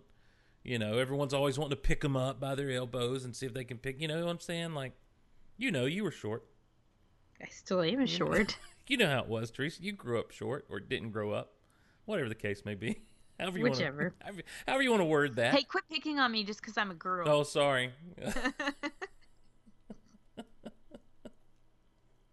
You can't pick on me. Michael Eisner said so. I'm not a short boy. Sorry, sorry. That's mm. you and you got me on a technicality. Technicality, no down boo over. All right. Well, in January 2003, when David Stainton became Disney's new president of Walt Disney Feature Animation, he decided that the story needed a different approach and told the director the script had to be revised, and during the next three months, it was rewritten into the story we know it today, which is a tale of a young boy trying to save his town from space aliens. Hmm. They did that in three months. That's pretty impressive. Yeah, It's like yeah. Michael Giacchino rewriting the score to Rogue One in a month. Uh oh, Teresa, I'm in trouble. Uh oh. I just got a text from Mama Lo telling me no bullying. Uh, anyway, all right. So Dindal actually admitted that it took them about two and a half years to pretty much get back to where they started, but in the course of that, they think the story actually got stronger and more emotional and funnier. And I would agree that it got more emotional and a stronger story. Mm-hmm. I don't know if I'll give them the funnier. It more maybe Yeah. cheesier. Um, yeah, Che- it, this is a cheese movie. yeah. You can. Here's the thing. It This was. was-. This was a result. The humor in this movie was a result of um, other things that had come out and been popular and gotten laughs. And and I this felt like they were trying to get the same laughs as uh, you know the Shrek movies or um, the other stuff that came, you know the the the winks to the audience of like we know about Raiders of the Lost Ark, you know that kind of thing. yeah. And and so um and there were some moments to me that were like, "Oh, that's cool. That's cute," you know, but never anything that was just super funny. You know, there there weren't many moments where I laughed out loud. This was like putting Walrus Face and Dr. Evazan in Rogue One. Exactly, and his name's Walrus Man. Uh, Walrus Face. no, it's Walrus Man. I call him Walrus Face. Well, Kenner called him Walrus Man. Um, don't make Steel me, Pecker. Don't make. Mm. Tiki Room Reject. Um, Tiki Room Reject. Uh, yeah, it was. It, there, there were little moments like that, and, and a couple of cameos worked. Like I think, I think I just really got excited when Patrick Warburton showed up. That was the best part of the whole movie. Yeah, yeah. Uh, uh, well, maybe not. I like Kirby, and I like him being like, you know, blah blah blah, blah blah blah. Look, let me turn your head and look right at blah blah blah. They talking about know? the little, the 'Cause I don't remember what his voice, what he said. the little baby alien. Yeah, the baby alien. and he fist bumps Chicken Little. That was funny. anyway, all right. So to visualize the story, Disney selected 50% of its new CGI animation team from its 2D animation staff, and they placed them through a rigorous 18-month training program, which included an introductory to Alias's Maya, which would then serve as the main 3D animation software they would use on the project and on some future projects. And there's a whole thing I was reading all about the animation of this, but I didn't want to go super in depth on the animation, but I did pull a few things. For the characters' designs and animation style, they sought to capture the roundness Mhm. that was seen in the Disney animated movies of the 40s and 50s Yeah. By which the character's fluidity of motion was actually inspired from the Goofy cartoon How to Play Baseball. That's what I'm talking about. That was a good one, by the way. Yep. Now, the film was originally scheduled for release on July 1st, 2005, but on December 7th, 2004, its release date was actually pushed back to November 4th of 2005. This was the original release date for Cars. Hmm. The release date change was made the day before DreamWorks actually changed the release date of Shrek the 3rd from November 2006 to to May of 2007. So Cars was later released on June 9th of 2006. So there was all of this fluctuation with the animated movies and the different, you know, companies and stuff A trying not years- to release yeah, on a- the days. Well, a few years later, you'd have this same kind of stuff go down between Captain America: Civil War and Batman v Superman: Dawn of Justice. Hmm. If you remember, they were slated to come out on the exact same weekend, and Disney was just like, "Yeah, we're still going to come out on that weekend after." And then it was Dawn of Justice that moved. Like they're like, "Yeah, we're going to back it up a month. we're gonna, we're gonna." Eh, we'll we'll back it up to March or April. Yeah, that'll be fine. We don't have to come out when Captain America comes out. But it's all, you know, in an effort to try to have as much of the box office, animated box office to yourself as possible when these things start to bounce around like that. And um and it worked out good, it sounds like financially for Chicken Little. Yeah, I think it did. All right, so at the time of the release of Chicken Little, the co production deal between Disney and Pixar was set to expire with the release of Cars. I remember that Mm-hmm. very vividly. Me too. And the end result of the negotiations, which were very not not good. Um, They used the word contentious on the website I got the information from, but it was it was not not a good time between Disney and Pixar. It was viewed to depend heavily on how Chicken Little would perform at the box office. So, if successful, the the film would give Disney the leverage it needed in its negotiations for a new contract to Mhm. distribute Pixar films. A failure would have allowed Pixar to argue that CGI could not produce CGI films. You mean Disney could not produce Yeah, CGI? what did I films, say? Yeah. CGI could not produce CGI. Oh yeah, that pic that our Pixar would be able to argue that Disney can't produce CGI Mm-hmm. films. So we know how that all ended up. Chicken Little did well. Wow. Disney went into these negotiations saying, "No, we can't. We don't have to have you." And then they ended up just buying them instead. Wow. Burn. Like what's amazing, you know, I look. What's amazing to me is, of all of the CG style movies to rest your hopes on, this is not the one that I would have thought would have been the one. You know what I'm saying? Like, it's it really comes down to timing for this movie. I think, as to why it had any success at the box office. You know, we just looked. There wasn't anything that really opened around it to give it much competition until two weeks later, when uh, when Harry Potter and and would come out. And oh, I mean, like this is just serendipitous for Disney to be able to have that type of leverage power. Because if you if you bump if you put this back in its original slot, if you put this back in the summer, it gets creamed. I really believe it gets creamed. Yeah. I don't know. This is just uh I always wondered why what happened? Like where did how did they suddenly decide to buy Pixar? Why did it at first in 2007 or so I was like, well, I guess their deal didn't end or whatever. I didn't really know what was going on. I Mhm. never knew that it all hinged on Chicken Little. No, me either. That's what I'm saying. That's mind blowing.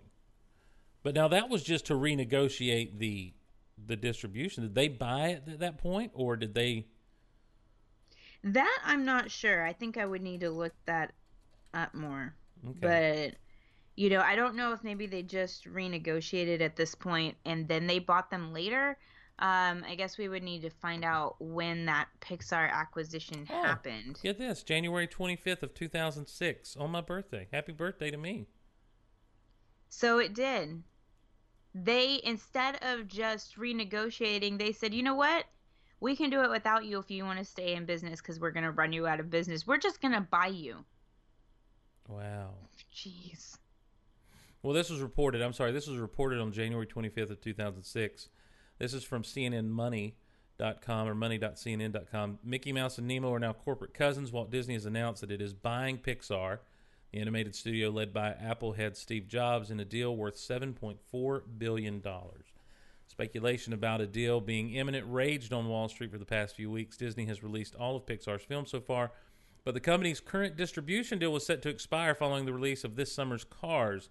The merger brings together Disney's historic franchise of animated characters such as Mickey, Minnie Mouse, and Donald Duck with Pixar's stable of cartoon hits, including the two Toy Story films, Finding Nemo and The Incredibles. Um, wow. Di- Disney and Pixar, here's, here's a quote from Steve Jobs Disney and Pixar can now collaborate without the barriers that come from two different companies with two different sets of shareholders, said Jobs in a statement. Now everyone can focus on what is most important creating innovative stories, characters, and films that delight millions of people around the world. Hmm. And well, he is- has a point there about the shareholders. yeah. Now, you know, because being honestly though, this was the best move. Being one team has been the best for Sure. For both. Well, here's them. here's as part of the deal, Jobs became a board member of Disney, the company said, and John Lasseter, the highly respected creative director at Pixar, who had previously worked for Disney, will rejoin the House of Mouth, the House of Mouse, as chief creative officer for the company's combined animated studios, and will help oversee the design for new attractions at Disney theme parks. Mm-hmm. CEO Bob Iger said the addition of Pixar significantly enhances Disney animation, which is a critical creative engine for driving growth across our businesses. This was what has launched us into the Disney and Pixar of today. Mhm. This Chicken Little. Isn't that amazing? It's crazy. Well, when All did Bob right. Iger become Disney CEO? That is a good question. Don't, I don't know. once either. again, I'm looking. Okay, so 2000. So this is a big move for him. Like this is like Bob Iger is just impressive to me. I know. so continuing on. I'm sorry. I don't want him to ever leave. Hmm. No, Bob Iger, don't do it. Don't leave. No, sir, don't go. Stay No, here where it's safe. All right, so Chicken Little was first released on VHS and DVD on March 21st, 2006, in only a single disc edition. I don't know why they put VHS in there. We don't do VHS anymore. This was only DVD. The DVD contained the film accompanied with deleted scenes, three alternate openings, a making of featurette, an interactive game, a karaoke sing along. Man, they had to put a lot of crap on this thing. Alternate the mo- openings. you by the What? way, by the way, you said alternate openings. Alternate? Mm-hmm. Alternate? You yeah, but you put the wrong emphasis on the wrong syllable. Oh. For some three alternate openings. three alternate openings. And I think the most important part, though, was the animation test footage of the female Chicken Little. Now Hmm. that I want to see. Oh wow, yeah. The DVD sold over 2.7 billion billion Hmm. million. Don't get excited. 2.7 million DVD Still. units during its first week. But still, still that's a lot. Yeah, that's a lot. Yeah, $48 million in consumer spending. Overall, consumer spending on its initial home video release would gross $142.6 million. What? Yeah. Insane. What? Is that real life? I just can't believe it with this movie. It's what are we missing? What are we missing about this movie? I don't know. You know what? It was the time. Okay, 2006. Where was I? Uh, I was in college. There wasn't really much going on in 2006. We were uh, well. I mean, yeah, I guess not, but still. Star Wars was over. Shh. Uh, well, what? Shh, don't talk about it. I don't like to talk about it. I mean, there was the Harry Potter stuff, but it it. wasn't. Right. Man, it, they just didn't have a lot of competition. Is the problem? Mm-hmm. All right, the film was released for the first time on Blu-ray on March 20th, 2007, and then on 3D Blu-ray in 2011. I think it's still available. I don't think it's in the vault. I don't. I, I mean, I'm, I imagine since it's on I'm Netflix, pretty sure it's, not because it's on yeah, Netflix. So Yeah. Hmm.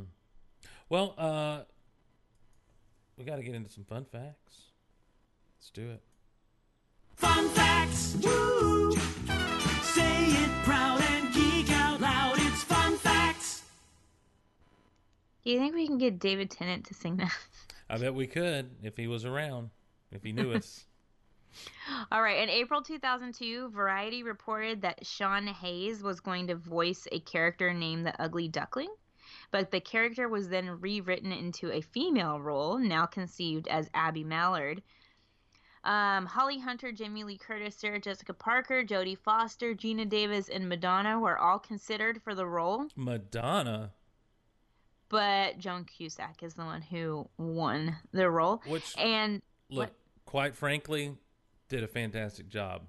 she did. It fit, it She fit did. the look and everything. Yeah. She sure did. Um, Holly Hunter was supposed to be the original female Chicken Little. Oh, really? And she actually did voice stuff for the character for about eight months and then they scrapped it.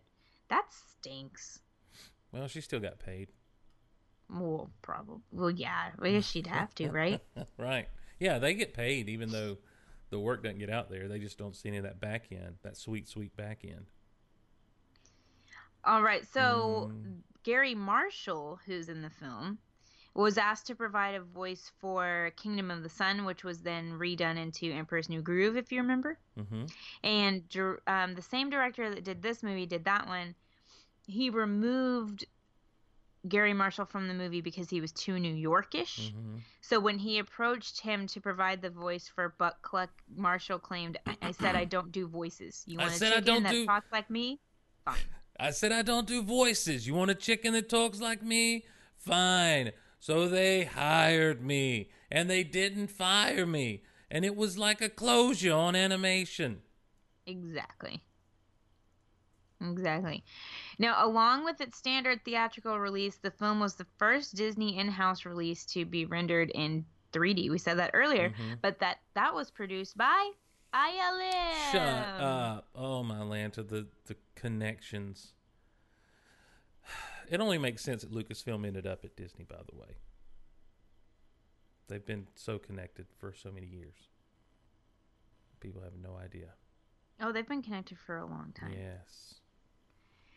Now, Disney Toon Studios originally planned to make a sequel to Chicken Little, tentatively titled Chicken Little 2 The Ugly Duckling Story. But soon after 2006, when John Lasseter became Walt Disney Animation Studios' new chief creative officer, he called for all sequels and future sequels that Disney Toons had planned to be canceled. Hmm. This was what I was talking about, along with the sequel to Meet the Robinsons and the Aristocats. Now, and I that- knew about that potential Aristocat sequel. I was pissed about that. How do you feel about it today? Are you okay with it? Yes, because I think he did. I think that decision was an amazing decision Mm-hmm. because he said, no, we're going to do new and Mm-hmm. innovative things. We're not just going to sequel the crap out of everything. And I think that that was a really good move for him. Good job, John Lasseter. Way to go, John Lasseter. we all are loving your Hawaiian shirts and your chief creativeness. Yes. Chief creativeness. Now, Chicken Little had two video games, Chicken Little and Chicken Little Ace in Action, which just I'm like, why? Once again, well, you never know what kids thought of it. Maybe we're out of touch. Maybe. I'm out of touch. You're out of time. So let's see. There are oh yeah, this is cool. There are 250,000 feathers on Chicken Little. That's Okay. a lot. That's a lot. It's kind of like the hair count on but you know Elsa. what? You know what they do today is they would do probably seven hundred fifty thousand feathers. Yeah. Now, did you did you see this part? That during the opening sequence, when the water tower ball crushes three cars, their horns sound off the M O U S E portion of the Mickey Mouse Club theme song. I did not catch that at all. I did catch that actually, which I thought it was funny. That's fun. Now, this is the first movie in the Disney animated feature lineup to have a character voiced by Patrick Stewart, which was is here awesome. number one. Number one. Make it so. Stewart had a pre- had previously tried out for characters in previous films, but he wasn't lucky enough to do it mainly because of his commitment to Star Trek: The Next Generation. Ugh.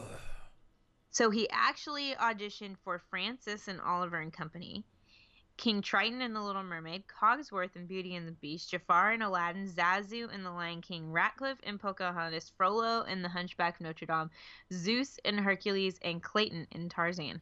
Let's just go ahead and give him a role. He's going to keep coming back if we don't. That's correct. I love to come back. Why am I doing Sean Connery instead of Pat? Hold on. I uh, don't know. It was here, number one. It was here. number one. It was here, number one. Number one, if I told you Wolf's head looked like a fanny, would you join me in a laugh? Okay, yeah, I've got it now. All right, now Don Knotts. This was Mhm. his last Oh. theatrically released film before his death. Oh.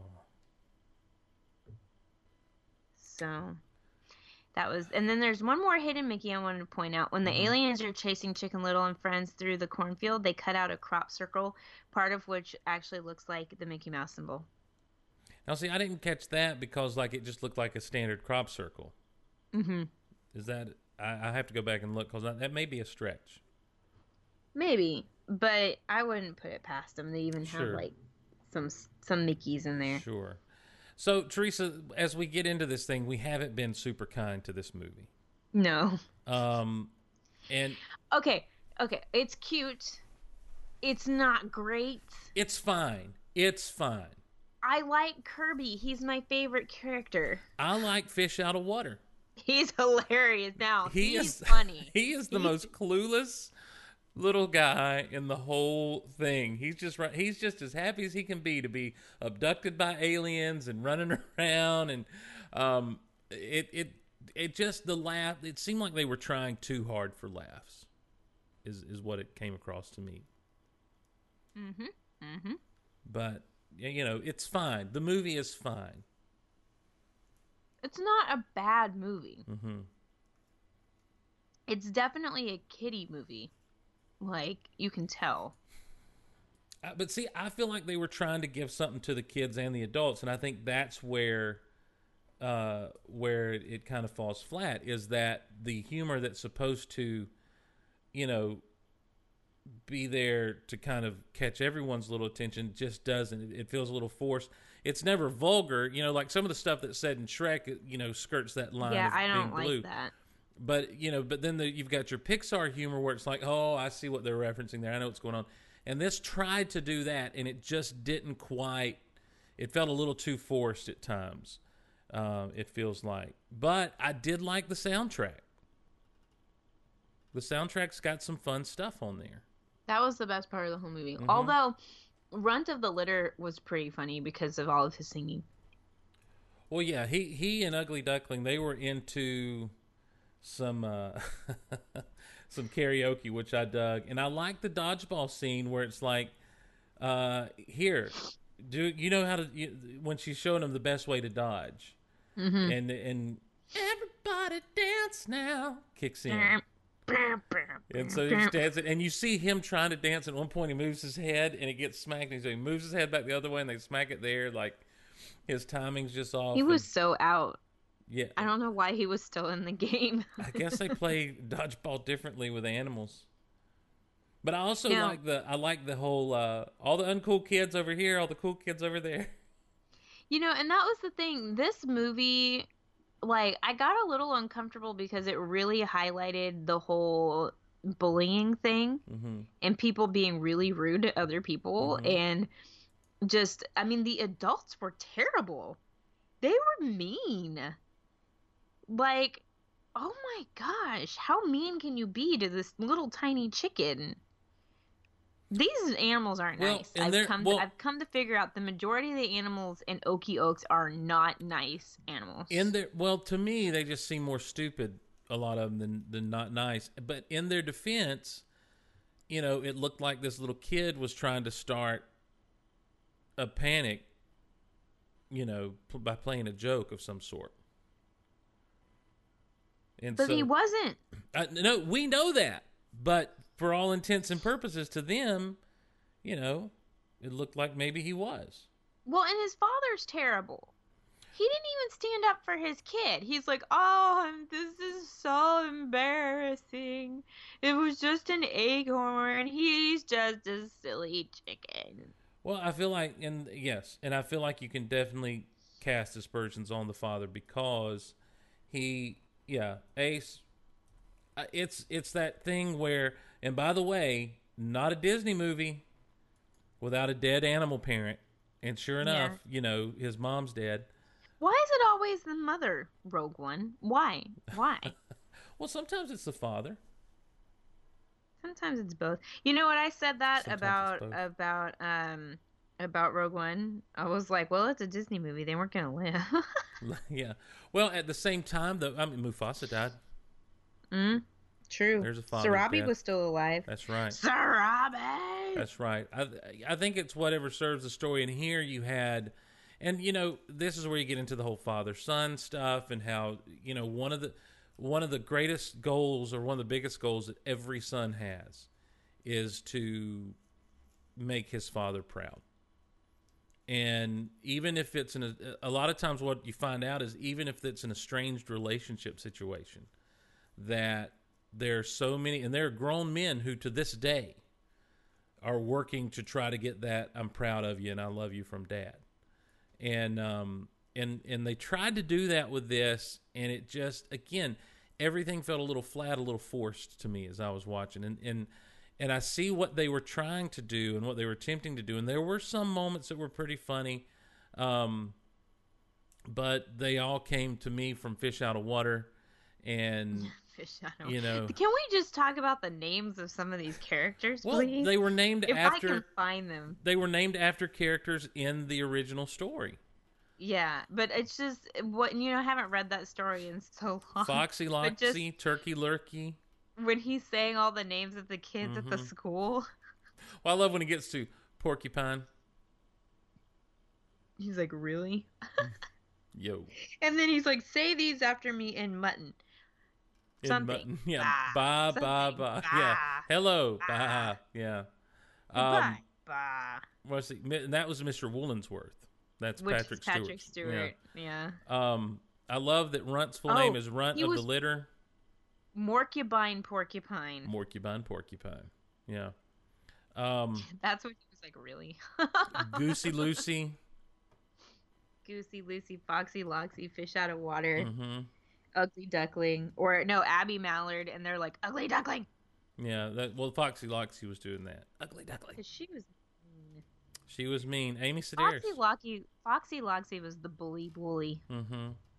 But she got uh, she got she got scrambled in the end, and so she was nice. she was nice then. I did. I, like the aliens. I was they gonna were say, so cute. yeah, I like the design of the aliens. I like the way their little feet and arms moved around, and, and like the running was really fun to me. the The animation was really good. Um, it wasn't quite that Pixar level of of 3D animation, and it wasn't where they would get to with that style of animation, but it was good. It was um, to me, it, it- I like the uh, I like the fact that they were trying to keep a classic Disney look with the 3D style animation because I th- did- I- that's I the like that. challenge. Yeah, that's the challenge I think for Disney in in this era of 3D computer animation is to keep the traditional look of Disney uh, Disney animation and um, you know when they're doing stuff like this with your animals and everything um, and and so I you know I appreciated what they were trying to do I just think that the story fell a little flat to me and came off and and I you know when he's first when that piece of the ship comes in and it's got that camouflage technology and everything with it I love that concept. I love that cool concept for for the ship that it automatically changes to whatever is behind it, so that it, Yeah, you know, that was kind of cool. I went freaking fish out of water. And when he grabs it, and he's like, "Oh, there's a button," and he just pushes it, and he just takes off. I'm like, "All right, I like this kid. He's a cool kid." I liked how he put it in front of Abby Mallard's face and then put it over his face. Then he did her bottom half and he Mhm. put it over his bottom half, and he's just cracking up. Um, the the baseball. Here's the thing: the whole baseball sequence seemed weird, Unnecessary. Yeah, yeah. Yeah, I didn't. I There's so much of this movie I feel is like unnecessary. Here's the thing. It took so long to get to the part with the cute little alien, and he was Mhm. only in it for maybe 10 minutes. No, maybe. He was in, no, he was in it for more than that. I mean, the last act. Well, I was looking at the timestamps. I was watching it on Netflix, Mhm. and like we had 20 minutes left or whatever, and that's when he met the alien. And I'm talking about like screen time.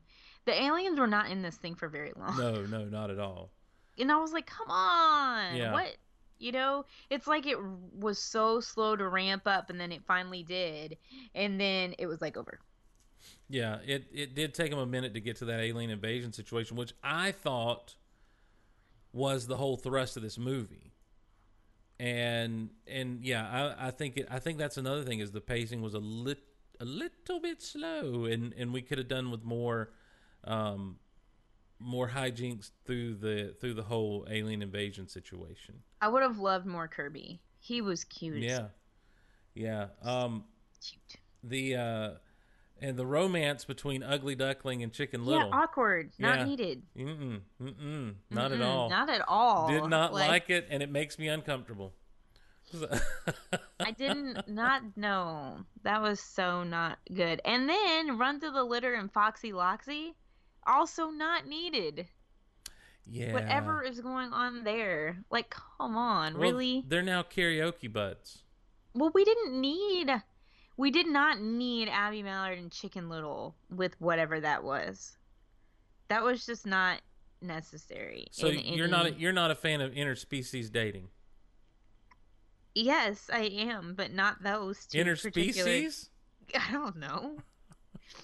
I feel like I have to answer yes to that because I'm Hispanic and Greg's white. So I feel like That's not. you, you that's not inter. me in a corner. That's not interspecies. I know, but I can't say like a chicken can't date a duck A if they chicken. want to. A chicken can't date a duck if they want to. they can be friends.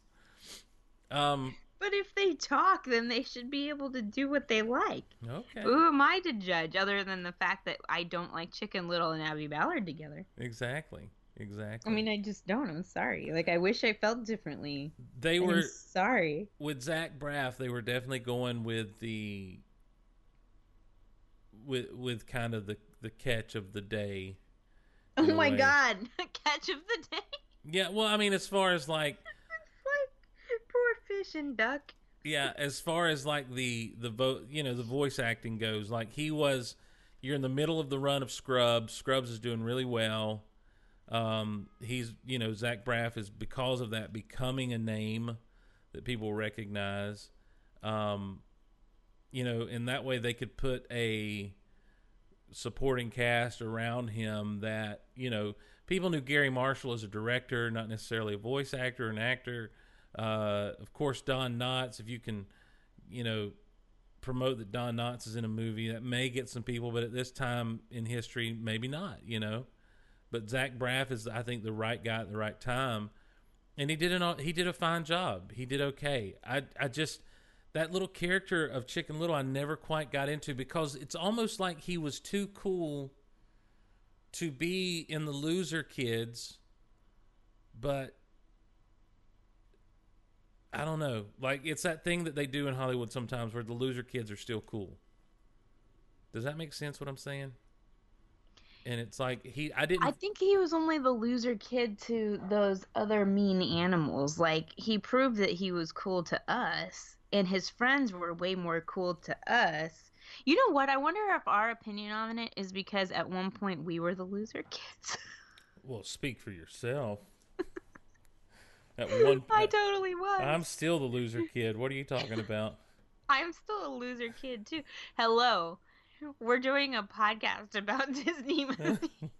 Oh, now come on. oh, we're sad. Disney Disney rules the world. So They sure they do. Yeah, so we're just doing um we're just doing we're just we're just talking about the world world rulers. So I tell you what I did like though uh is the movie opens with one of my one of my more favorite groups, Barenaked Ladies. Oh yeah, you know I knew you would catch that. Yes. The one little slip. Oh, the minute one little slip. the minute the dude started singing, I'm like, that's Barenaked Ladies. Mm-hmm. And my only question was, does this come before or after uh, the the one dude left that is kind of like their definitive sound guy that that he, his vocals gave them their distinct sound. And he's not with them anymore, and uh, and they just don't sound as good anymore. I'm just, I'm just, I, that's, I, that's it. I'm saying it. I'm saying it. But he's in there, so I liked it. I was, I was glad, and like I say, I like the soundtrack overall. Mhm. It's a fun little soundtrack, you know, because of the karaoke side of things and you know the whole "Don't Go Breaking My Heart" at the end. To me, I always associate that song with Disney because the first time I ever heard that song was on a Disney special, and Elton John sang it with Minnie Mouse. Really? Yeah. Mm-hmm. Yeah. I love all the songs in this. I'm actually looking at the soundtrack right now. Soundtrack right now. Mm-hmm. It's the end of the world as we know it. You Yeah. know what? I was when they started singing "Wannabe," I was like, "Oh my god!" I was like, are they going to change the lyrics? And they didn't. they didn't change anything at all. Nope. Nope. When did eh, when did when did Elton John and Minnie Mouse sing "Don't Go Breaking My Heart"? Don't go breaking my heart. Don't go breaking my. Don't go breaking your heart. It was in the late '80s when they when they did it because it was for some Disney special on TV, some anniversary special. So, I didn't know that. Mm-hmm. Did not know Yeah. that. Shake your tail feather. I like that song too.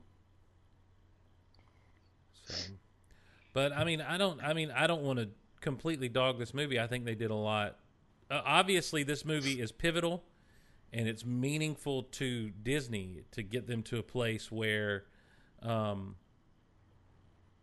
you know, where they own they where they now own Pixar and uh, and and creatively they have, as we said, you know, you said he's he's a great chief creative officer. You know, John Lasseter being kind of the head of creation there is just is has been a stroke of genius for that company.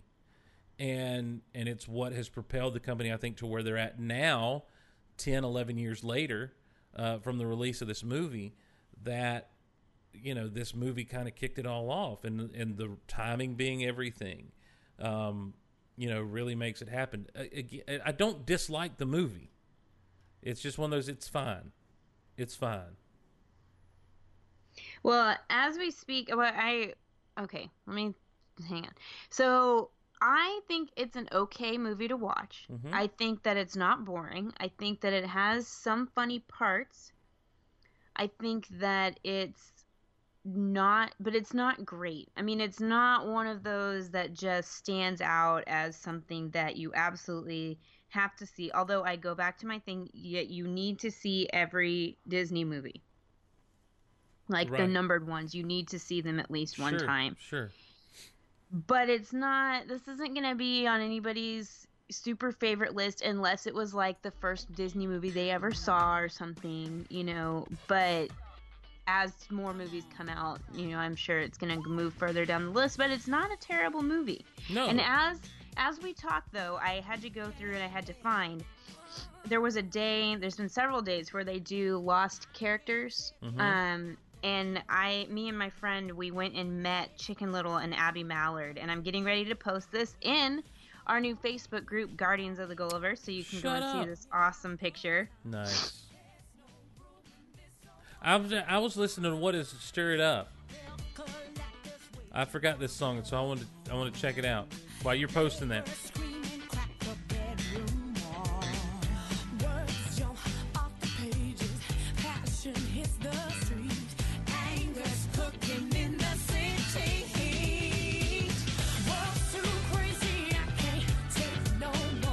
I don't remember that song in the movie. When was that song? i don't from? either That was stir it up, Chicken Little.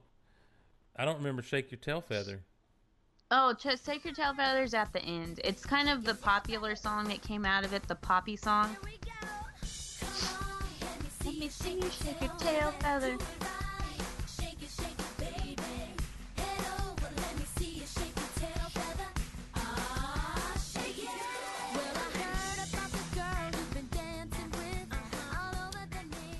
I love when they're doing the uh, when they're doing the karaoke and and fish out of water breaks out the glow stick.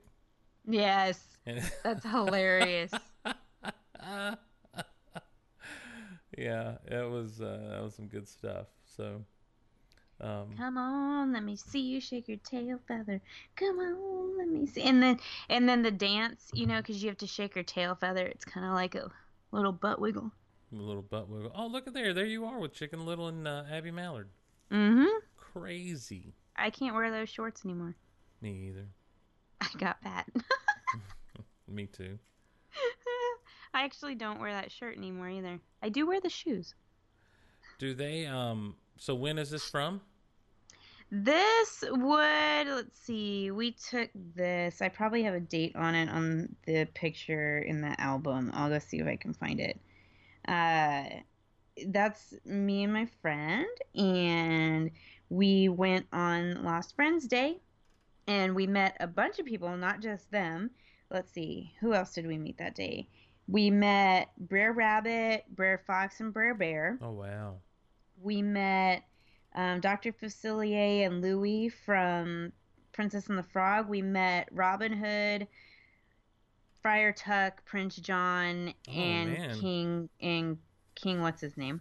Or Prince John and the Sheriff of Nottingham. hmm So we met a bunch of people that day, and let's see if I can if there's a date on here, like a date that I posted it. 2013, so September 4th of 2013 with my friend Renee. Uh, yeah, pretty cool. I'll post the one with the Robin Hood guys too, because that one's neat. Because So those guys are never out ever. Sure. So not long before we started Disney Vault Talk. hmm I was still, I and I still very much am. uh, You know, from the pictures you've seen, I love meeting characters. So I meet every single character I absolutely can, Yes. especially the ones that are rare. Yes. Well, I mean, there was the Bolt situation a couple of weeks back. Oh, Bolt. There was uh we got to see Stitch and say hello. We didn't get a picture with him. Hmm But But, we got to he's him. always around. Is he really? Yeah, he's around all the time. I just feel like it's uh not There you go. now, you can see Robin Hood. Um, yeah, that was that was fun. It was fun to get to see all of those Mhm. guys. And when in 2013 was this? September. September. So about 8 months before we started up. Mm-hmm. This is when you had started putting the bug in my ear. Hey, let's do a Disney podcast. And you can notice in September it was still very hot. Of course. Florida. So let's see. What are some all I know far for fighting? One little slip. Hey, let me ask you this. Mm. How did you know it was Lost Friends Day? Uh, what they had announced the different days that would be Lost Friends Day. Mm-hmm. And so she was in town, and I was like, hey, let's go to Magic Kingdom for Lost Friends Character Day. So we went. Cool.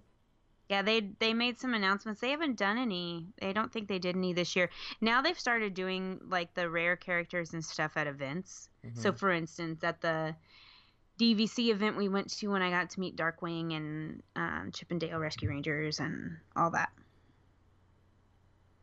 Nice. Nice. Mm-hmm. Um. So let me see here before we get uh, get on out of here, because it's time to we got to we got to shut her down. We've been going for a while because of all my antics in the early or in the early outings of this uh, of this episode. Um, the end of the world as we know it. That's when. that's I mean that was right on the nose as it started up as the as the things Yeah. were attacking them. Uh, his his version of "We Are the Champions" was fun when he's singing "We Are the Champions" after he hit his home run. But again, it just felt like, why is this in there? Why why why are we why are, why are we going through this? Um, staying alive. I, that's the thing I liked about Run.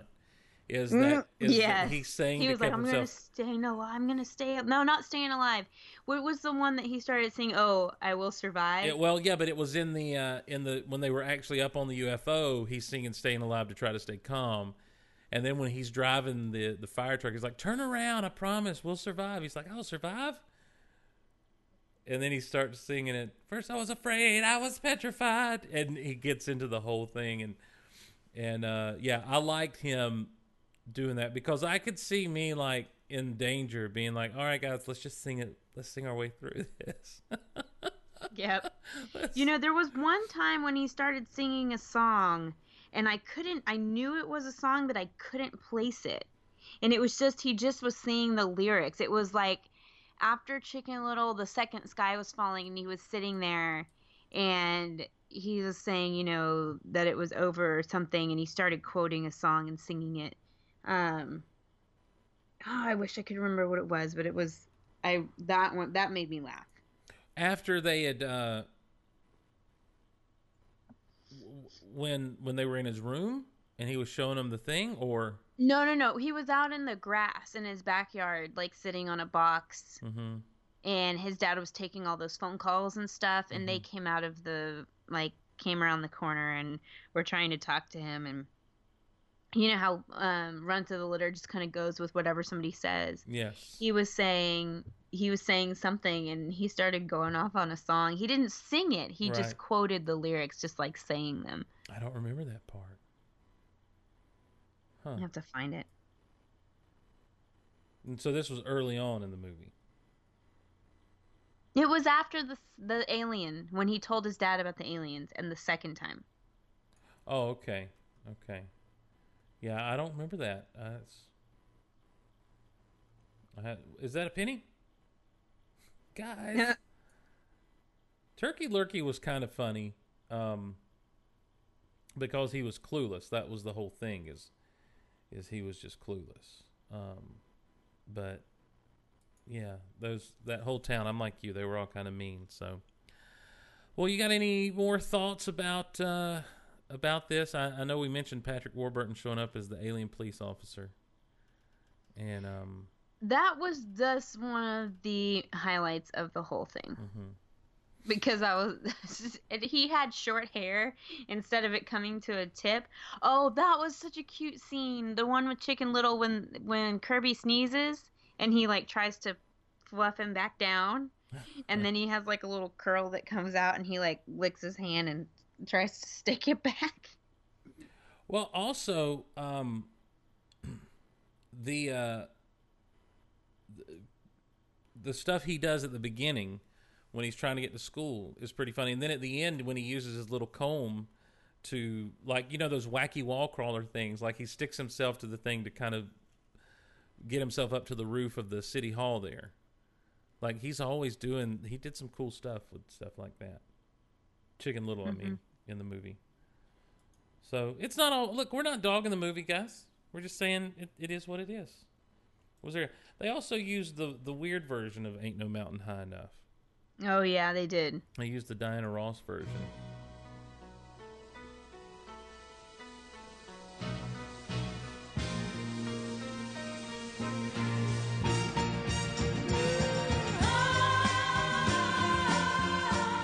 Which is fun. It's just not the you know, it's not the Marvin Gaye version, which is uh I like the Marvin Gaye version high, better. Ain't no valley low, ain't no I like the kind from Remember the Titans. Yes, exactly, exactly. This was the Diana Ross version. Um, so yeah, I I mean I've I don't really. I'm have I'm just ready. Like we're let's just power through, man. Mm-hmm. We just need to power through like three three more, yeah. and then we're golden. Well, I will tell you this. What's next? Meet the Robinsons. Yes. Meet the Robinsons, as I recall, I hadn't seen it in years, but I did end up watching. Was actually pretty funny. It's actually, as I recall, a pretty good fun movie. I've never seen it. Um, oh, I love the T Rex, and you will. T- I think you'll love him. Too. There was nothing about the trailers for this one that even Mhm. remotely interested me sure, at all. sure. Well, then what's after after that? What's after Meet the Bolt, Robinsons? Is I Bolt? believe. Oh no, you got Which I adore Bolt. I love Bolt. I love I Bolt. love Bolt. Yeah, yeah. And then we get into then is it Princess and the Frog? Oh, can't wait. And Seriously. So yeah, I mean, we are almost golden. yeah, we're listen, we're there, we're there. So I think I think you're going to be surprised by Meet the Robinsons. Well, I hope so. Yeah, I but think- here's here's what I'm thinking. I've already told you this too. Mhm. If we stay on the pace we are at, Mhm. it is very possible that by March we will have completed well, like beginning of March, we will have completed the numbered animated films, which leads us to the episode where we discuss what we're gonna do. yeah. What are we What are we gonna do when this is over? And I don't uh, know what you want to do. I, th- I don't know, Flap. What you want to do? Um, and I think we've kind of settled in. Maybe we'll we'll talk about when we get there. We got a few weeks, so we'll let you guys know what we're what the plans are. Um, leaning toward Pixar, I think, aren't we? Yeah, Yeah.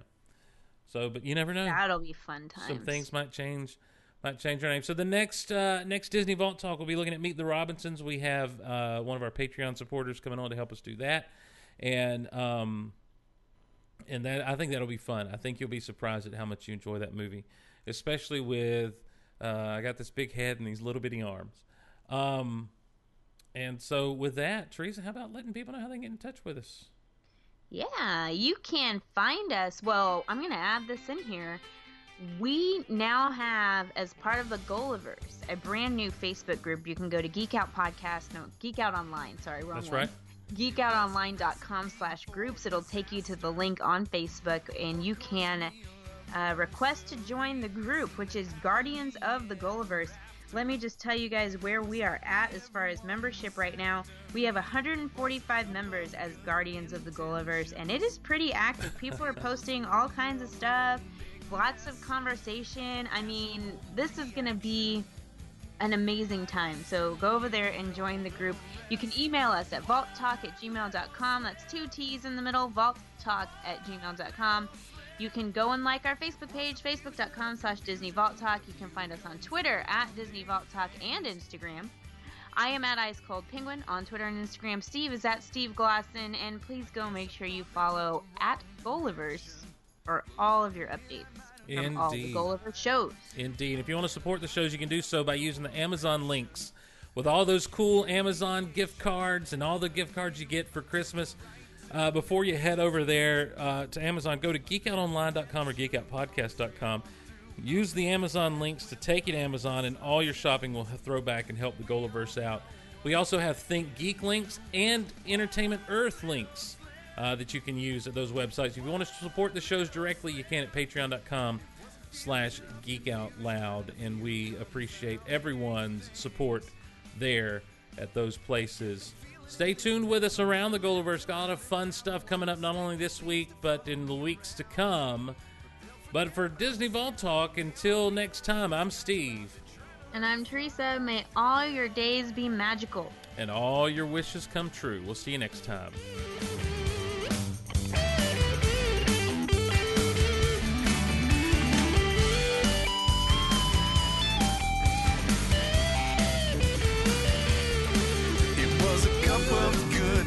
intentions. A tablespoon of one big mess. A dash of overreaction. I assume.